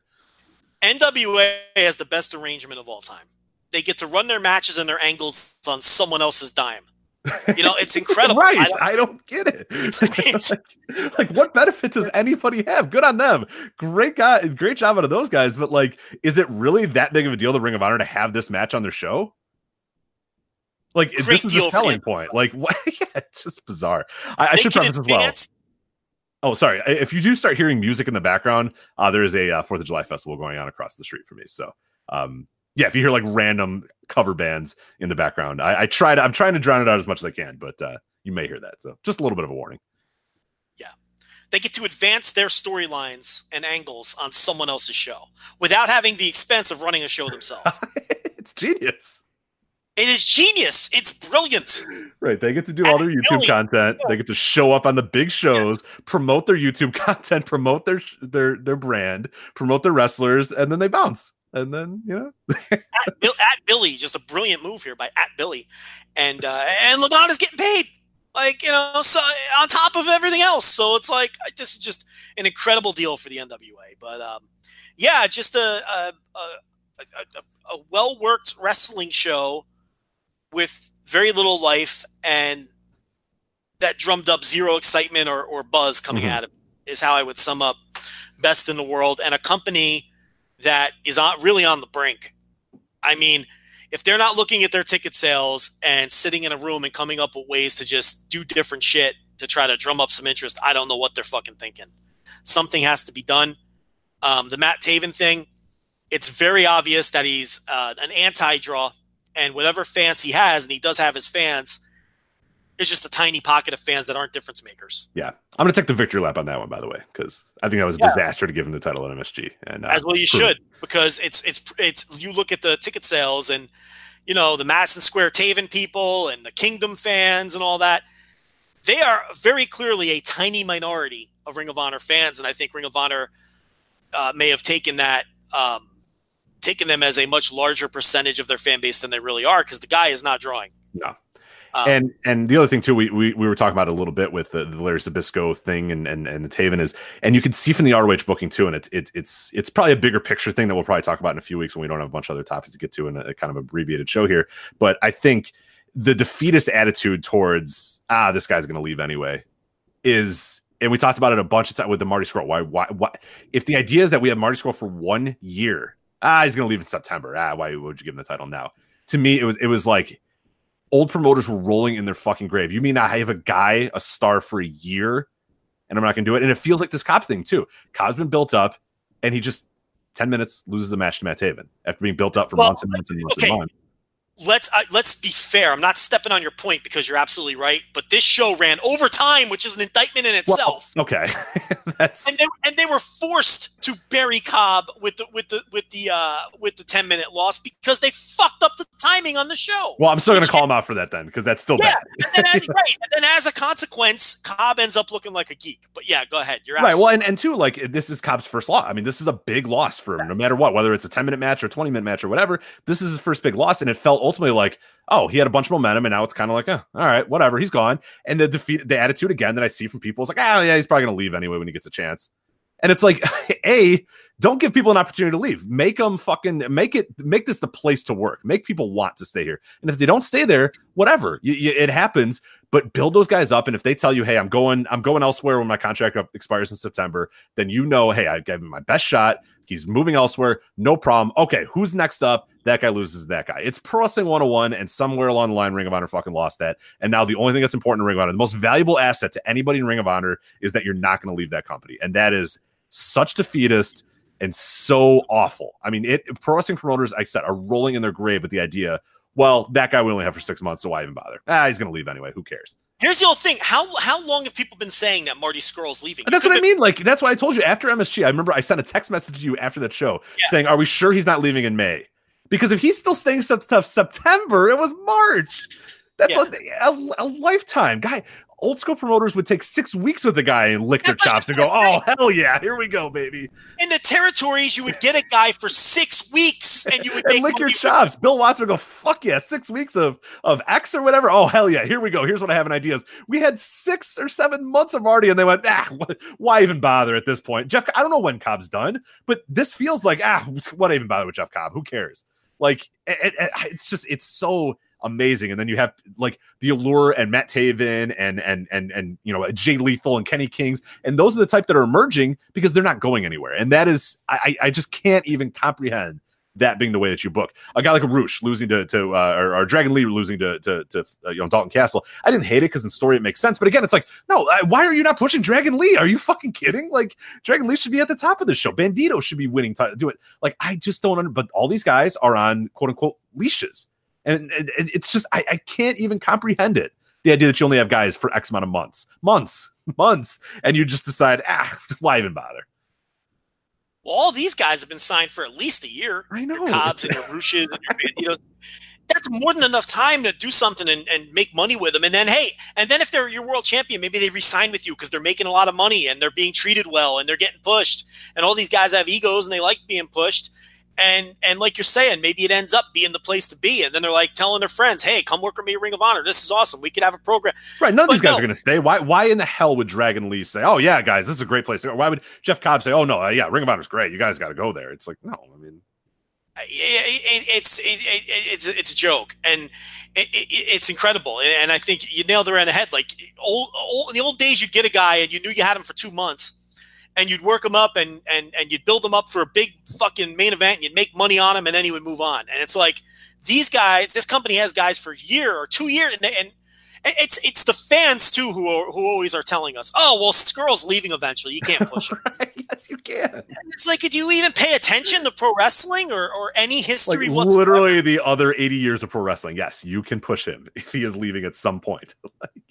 you could find a way to make money on someone if you have them for two weeks. I mean, do an angle week one and fucking do a big match week two. I mean, it's just yeah, it's insane, and they're shooting themselves in the foot. And I think you're onto something. It's the guys they know aren't going anywhere, and and it's safe play for them. Mhm.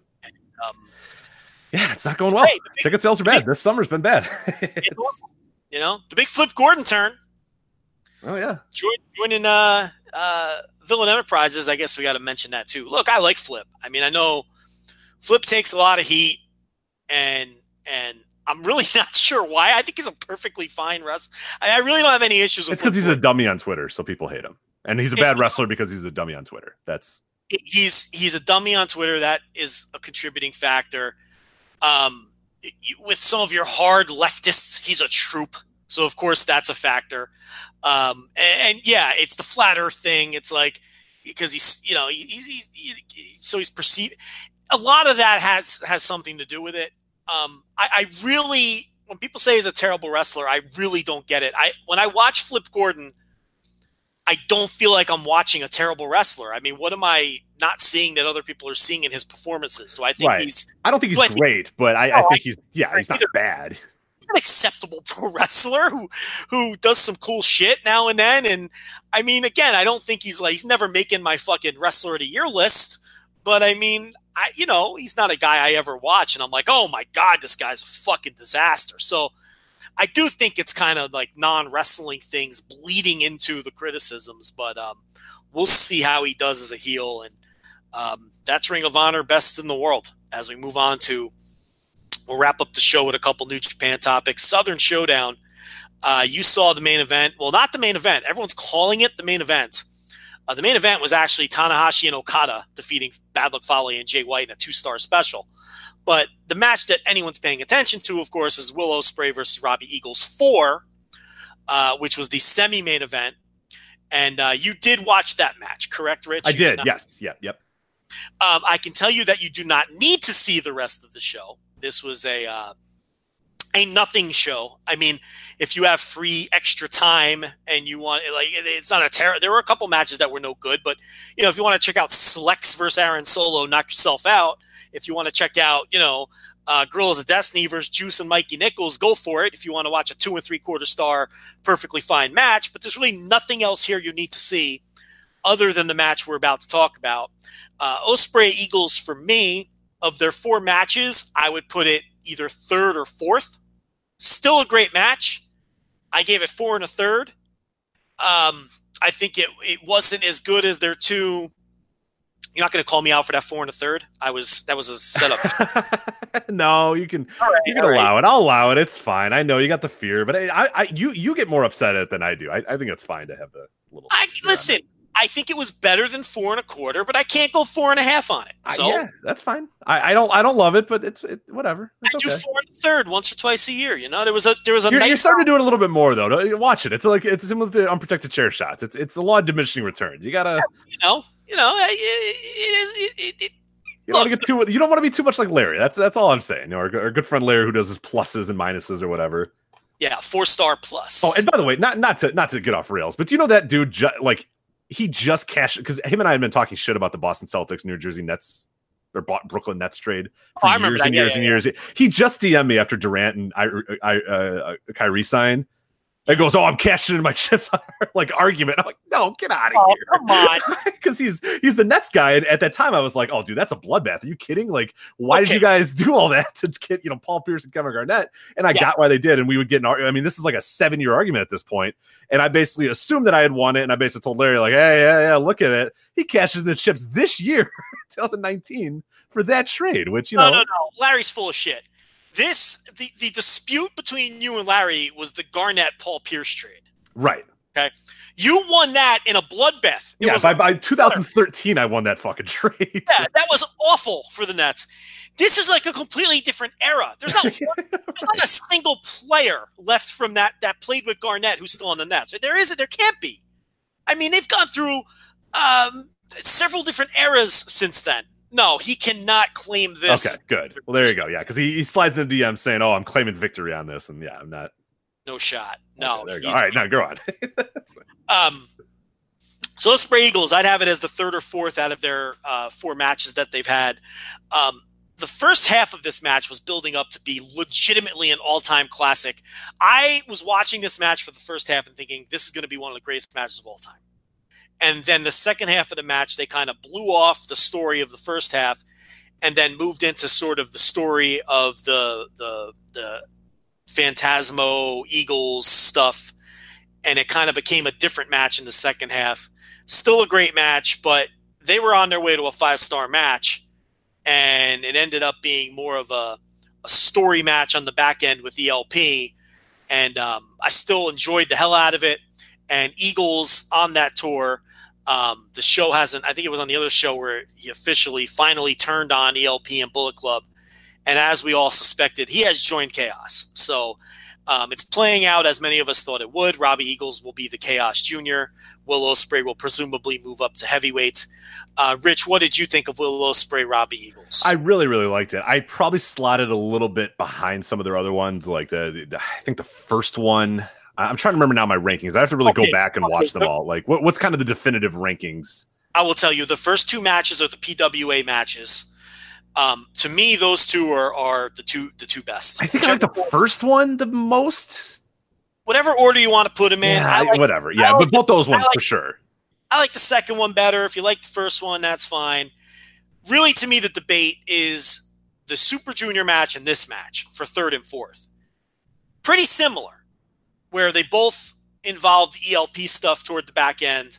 The first half of this match was, oh man, where Ospreay was working on Ospreay's leg and Yeah, oh, and Ospreay good. and Ospreay just went with the crowd and worked heel, which I thought was a total dichotomy of the stomping grounds match where Daniel Bryan was forced to work as a heel, even though the crowd wanted to cheer him. In this match, they went with it. Ospreay worked heel because the crowd didn't want to like him. Eagles worked face, and then when El Phantasmo got involved, the Phantasmo became the heel of the match. And then the crowd was behind Will and Robbie. So it kind of switched at that point. It was just so much good stuff. But I can't call a match a match of the year contender or an all time great match when it heavily involves the third outside party like that. So I like a match to be clean if Mhm. I'm calling it, you know, an all timer or something. I, I do think this is probably the best way to involve a third person though, because I, to me it enhanced the match in a lot of ways. Because Robbie being able to tell this guy, no, no, no get the hell out of here, and and and knocking him out of the ring, and, and really setting him apart of the match, and then just saying, okay, no, it's you and I, and let's figure this out. I think was was a way to it, it did. I think it, it it did help it in the in the sense that like the best of the Super Juniors matches I really did love.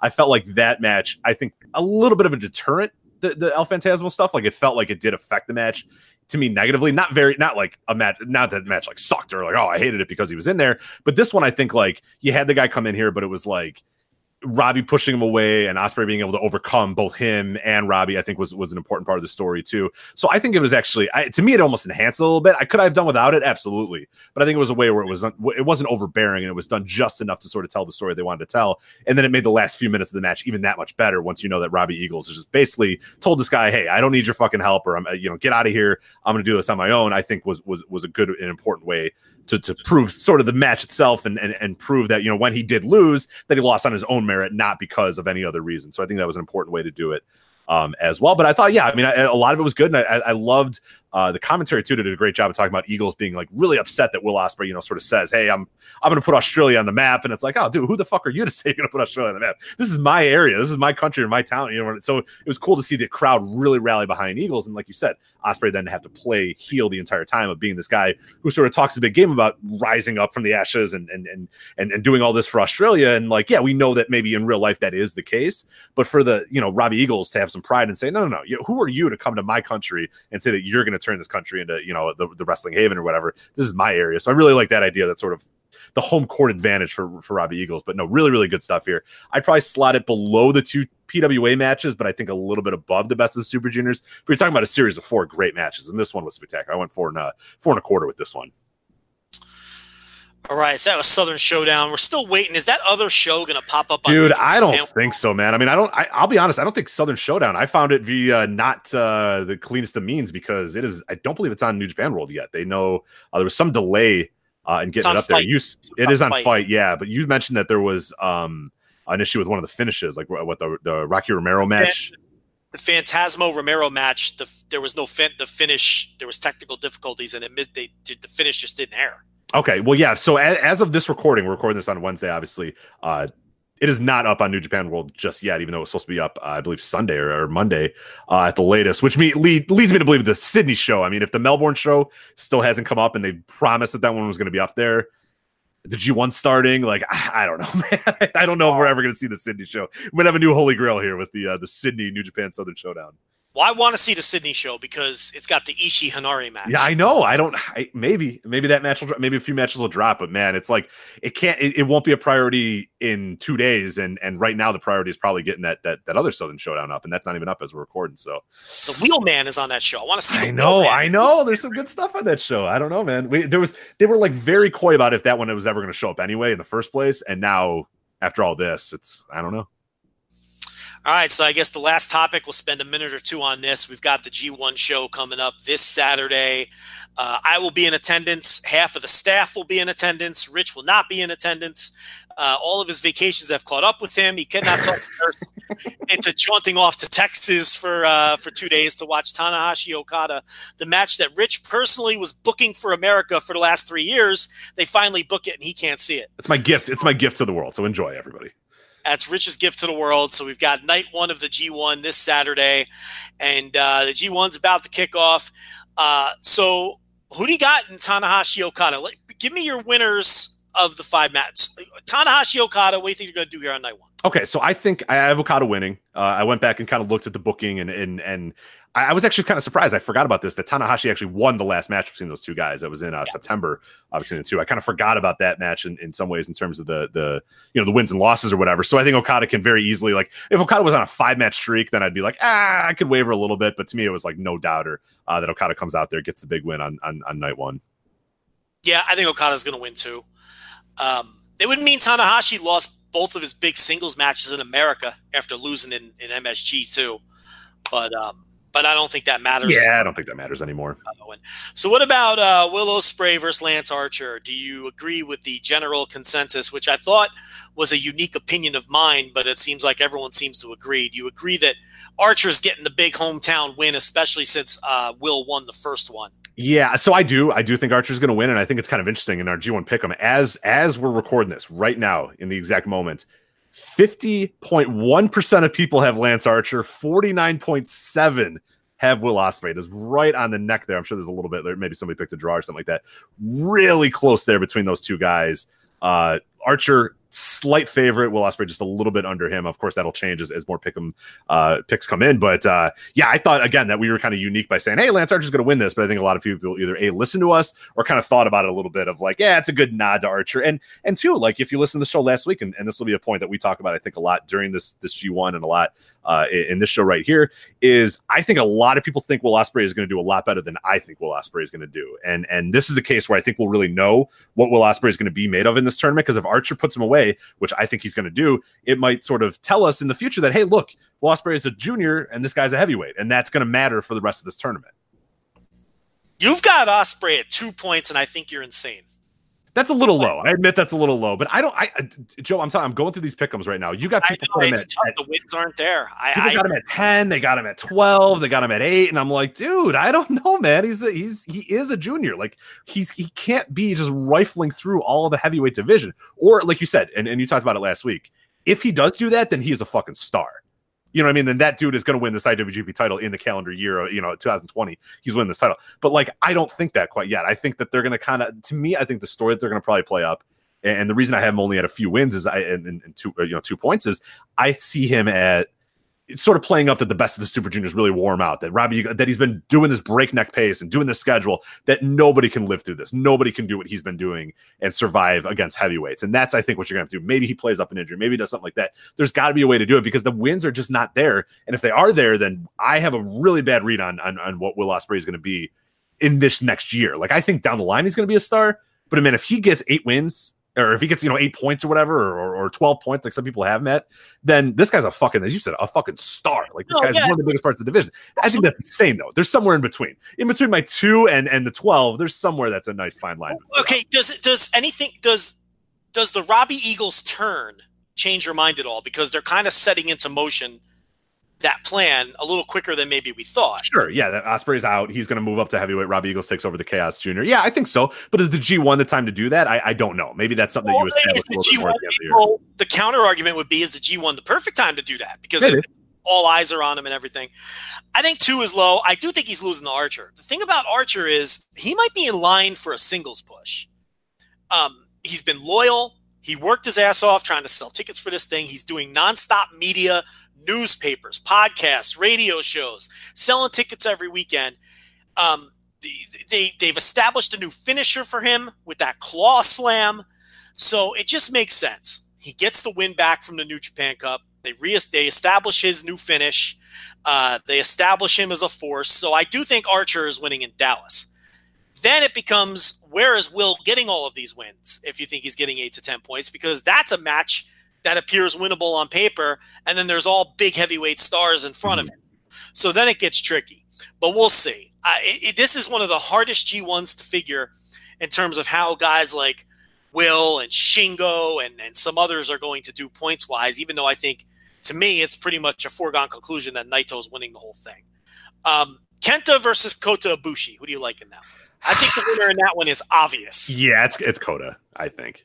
See, I think Kenta is a thousand percent winning that match. Like that is the match I would bet my life on. That Kenta is beating Kota Ibushi, and I'm going to tell you why they're they're not gonna. They've got to establish that Kenta is a legitimate contender in the block. Right? I'm an idiot. I actually picked Kenta. Sorry. they they they. I'm dumb. I'm dumb. I'm sorry. I did pick Kenta. And they're not gonna. You did pick Kenta. Well, yeah, I did. I, I'm an idiot. I, I I did this a little bit earlier. So still argue with me, despite the fact that yes, I agree with you. Well, I can't argue with you now. I'm, I'm an idiot. I should have been quiet, but I just wanted, uh, you know for, for full no, transparency purposes, I did have to admit my mistake. So I mean, it's his first match, and the company has to win. You know, it's like they can't have him go out there and eat an L right off, right out of the bat. So yeah. Anyway, I'm not going to go on the long diet. I mean, I think Kota Ibushi has a fucking go to sleep waiting for him, and that's going to be that. I do want to read you this. Did you see this interview with Kenta? I did. Yeah, that was awesome. I mean, he just everything that we've been saying about the guy he basically confirms. You know, he says that. Um, okay, he says about his WWE experience. It's hard to put into words, but it was a very tough five years. I got hurt, and beyond that, I was really grasping for something during that whole time. It's like I came into the company to bring my style of wrestling worldwide, but what that actually became was bending and adapting to what the company wanted. That's important in a sense, but the strength and aggression that I bring to the table got lost. That's a real shame. End quote. Rich, what were we saying about him the entire time? The aggression was gone. It wasn't really Kenta. Then he went on to bury the agents. One person there might tell you, do it this way, and then another would be, no, no, no, do it like this. That meant my own personal vision just crumbled away. There are people who can do well in that environment, but I just couldn't. So the what's next question came up, and I didn't ask anybody else what they thought. I just decided to focus on what I wanted to do. Otherwise, there's no point. End quote. He's talking about the decision to go to New Japan. So you can see the backstage chicanery going on in that company where you're getting different thoughts from different people. It's confusing for the talent. And, um, you know, it's just an absolute mess. And then he went on to say, I want to get the quote about the go to sleep. Oh, here we go. Uh, not being able to use his finisher inside WWE. Quote, it's not like I invented the drop kick or anything, but when it comes to a move that I did make, that was another thing that got to me about that. yes. God, I love this. God, I'm a, ready for him. a move I invented. I thought it up, and I'm not allowed to use it. Yeah, that's, fuck yeah. Hell that's yeah, crazy. Over here, well, nobody can say anything to stop me from hitting it. God, I cannot wait. God, this guy rules. So it's like he got stripped it's, of all his moves. It's everything we said. I, I I've never felt better. Like we nailed every fucking point. Like it feels like he's a flagship listener and he's just like, yeah, this is what people think, so I'm just gonna go with it. Like Joe, everything the different people telling him different things. The not being aggressive, I'll be aggressive. Nah, not quite sure. And the go to sleep thing. That we nailed it. It's unbelievable. Yeah, it's it's it's these essentially are our quotes. right, that's what I mean. I'm, I'm, I'm convinced now that he's just play. Ah, this is what the people think. So yeah, I'll tell him that I want to do the go to sleep, even though I didn't really care. Like, this is awesome. He also talked about how he was talking to Shibata like the whole time, and like plotting his exit. Right. So it's like that's how it's like. I kind of figured that, which is why when he left, I came on this show and said, "Hey, look, people think he's going to Noah. I think New Japan is the clear favorite." You know, with the Shibata connection and everything else. And that's the way it played out. So I wanted to get those Kenta quotes in. And then the other two matches we've got it's Zack Sabre Jr. versus is it Evil or Sanada? It is. Uh, it is. Sorry, I scrolled away. Now I got it back. It is Zack Sabre Jr. Sanada. right, and then um, it's Bad Luck Fale versus Evil. Yes. So I, I've Sanada and Evil in both of those, but uh, those those I think are pretty open. I can see definitely Zack Sabre Jr. and our, our Pick'em folks have it pretty close as well. Uh, and Bad Luck Fale Evil, I have Evil, and, and a lot of people are steering towards Evil as well. So I would tend to agree with them. Okay, so I will be at the show. I don't know when I'm going to get. I mean, you could kick open. You can kick off the. Uh, Yeah, maybe we'll talk about that. Let's see what, what can happen. I don't know exactly when I'm going to be able to. I, I don't know that I'm going to be able to watch it exactly live, or I'd be, I'll, I'll probably watch it live. I don't know if I can record live, but we'll figure it out. Yeah, we can. We we'll, we'll get you guys something. Don't worry. Yeah, that that show, that review, like I said, that might be a weird one, and it's not up right away. But maybe we could even do something right after the show while I'm driving. Who knows? We'll we'll we Rich and I will figure that out. But um, you know, we'll have the review up behind the paywall at some point, and then of course we'll be on regular schedule once it starts up again. So All right. Before we go though, do you got to do this. Gun to your head. Yeah. A block winner. um, I think I'm I'm gonna go with the safe play and say they do Ibushi Naito again. Okay, I'm right with you as well. Ibushi Naito, G1 Climax champion. Who is it? Yeah, boring picks. Naito. Naito's yeah, winning. me too. Damn it. I kind of agree. Uh, just kind of chime in real quick. And, and there'll be an article up at voiceofwrestling.com as well about this, uh, some of the stats uh, from the pick'em, because we're always like kind of diving in and seeing, you know, what, what people are predicting and what they're saying and sort of get an idea. I like to do it as close as humanly possible because I don't want to influence any picks here. But um, there's some fun stuff. A, too many goddamn draws, guys. Guys, nobody draws. Like, eh, like there's one or two a year tops, but everybody, man, every match has got like some draws in it. Like people got like Lance Archer, Bad Luck Fale matches drawing. Like they're not gonna draw Bad Luck Fale Lance Archer. But regardless, uh, A block winner, overwhelming uh, pick, 64.6% have Kota Ibushi right now. Uh, a block runner up, overwhelmingly uh, Okada at 58.4. Uh, B block winner again, Naito 73.4. Uh, next closest Jay White at 20.3. I should say the next closest uh, in the A block is uh, Tanahashi and Will Ospreay, who are both tied for 8.6 uh, percent right now. But uh, yeah, runaway winners minute, for both of those. Wait, hold on, whoa, whoa, whoa. People are picking Will Ospreay to win the I'm block. telling you, dude, dude, I'm telling you, you're. It's the Shibata thing all over again. It's the Kota Ibushi thing from four or five years ago again. Like I'm telling you, Joe, I'm going to do that stat piece. I'm going to say, people, you're, you're, I, I, I'm fine with it. Be excited about Will Ospreay, but reel it in, guys. He's not winning the block. He's not winning 14 matches. You know, he's not getting 14 points. Like, get out. And there are people that have him almost perfect. There's some people that have him winning more than Naito does, and I'm like, no, get out of here. There's no way. like, yeah. like huge upsets left and right too. And hey, if they do it, then yeah, he's a fucking megastar. But yeah, I don't think it. Uh, and as far as G1 Climax champion, Naito, 53.2% have him overwhelming. But uh, Kota right there at 32.5%. Uh, also 5.3%. Uh, have Jay White as a potential winner as well. There's also I- 10 I people, think- Joe. 10 people Yeah. think Will Ospreay is winning this whole thing. Oh my god. Well, you know what? I don't know what's more absurd: those ten people, or only fifty-three percent picking Naito. That's low. I, I don't that could that could be that could be a little bet thing here. That's a little let's try to win some prizes type. You know thing. what? You're absolutely right. You, you you're dead on. You know, because if you want it, it's like it's like picking Duke in the NCAA. Right. Everyone's going to pick Duke and everyone's going to pick Kentucky. I'm going to pick Loyola of Chicago and see what happens. Right. You know, and, and if it pays off, it pays off. Usually it doesn't, but no one's ever to. If you so if you pick Will Ospreay and Will Ospreay wins, no one you know, or you pick Will Ospreay and Will Ospreay doesn't win, you're just to say, oh yeah, well it was shot in the dark or whatever. But man, if Will Ospreay wins that thing, do you not think those ten people are to be the loudest people in the world telling you, I told you Will Ospreay was to win. I told you, like that NCAA people always, oh yeah, I knew Loyola. Yeah, they have good defense or whatever. Like get the hell out of here. You didn't know anything. You just picked because you thought it'd be fun uh, to Right. pick an upset. But uh, uh, you got that. So anyway, yeah, there'll be a piece up uh, right now. Uh, anybody that is listening, you have until the G1 Dallas show to get your pick'em uh, picks in. VoiceWrestling.com slash G1 pick'em. VoiceWrestling.com slash G1 pick'em. You have until the opening bell of the Dallas show. Don't send me shit afterwards. Don't send me shit five minutes after the show and say, "Oh, I didn't watch the show. I promise." And then all I have is the right picks. Like, don't do it next week. Don't do it in- in five weeks before the opening bell of the entire show. If that pick'em isn't in, I am deleting it and it is not coming in. So just letting you know that voicewrestling.com slash G1 pick'em. Uh, we're not doing that, but some great prizes I should mention as well. First place uh, is going to win a free copy of Puroresu Travel uh, Vacation in Japan uh, by Craig Mann, uh, as well as a collection of Vinto, uh, vintage Pearl magazines from uh, violentmiracle.com as well.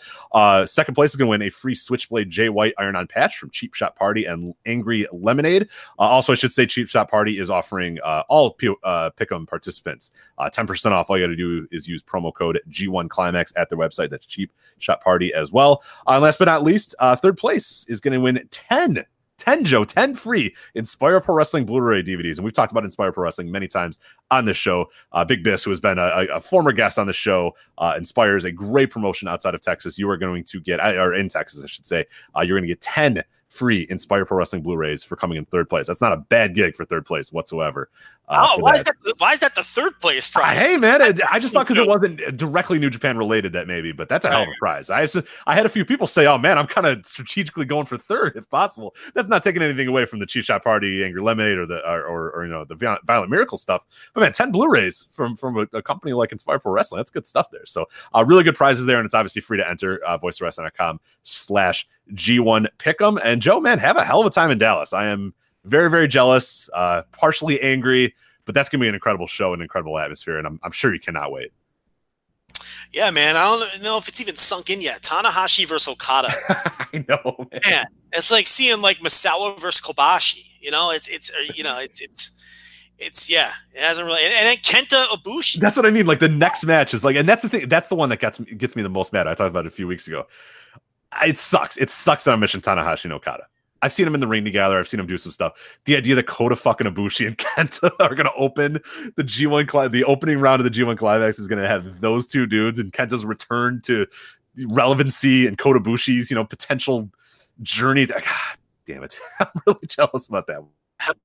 now I'm angry. Now I'm angry. It has sunk in, and now I'm angry. So god damn it, it's all right. It's fine. How about randomly seeing Lindaman and T Hawk at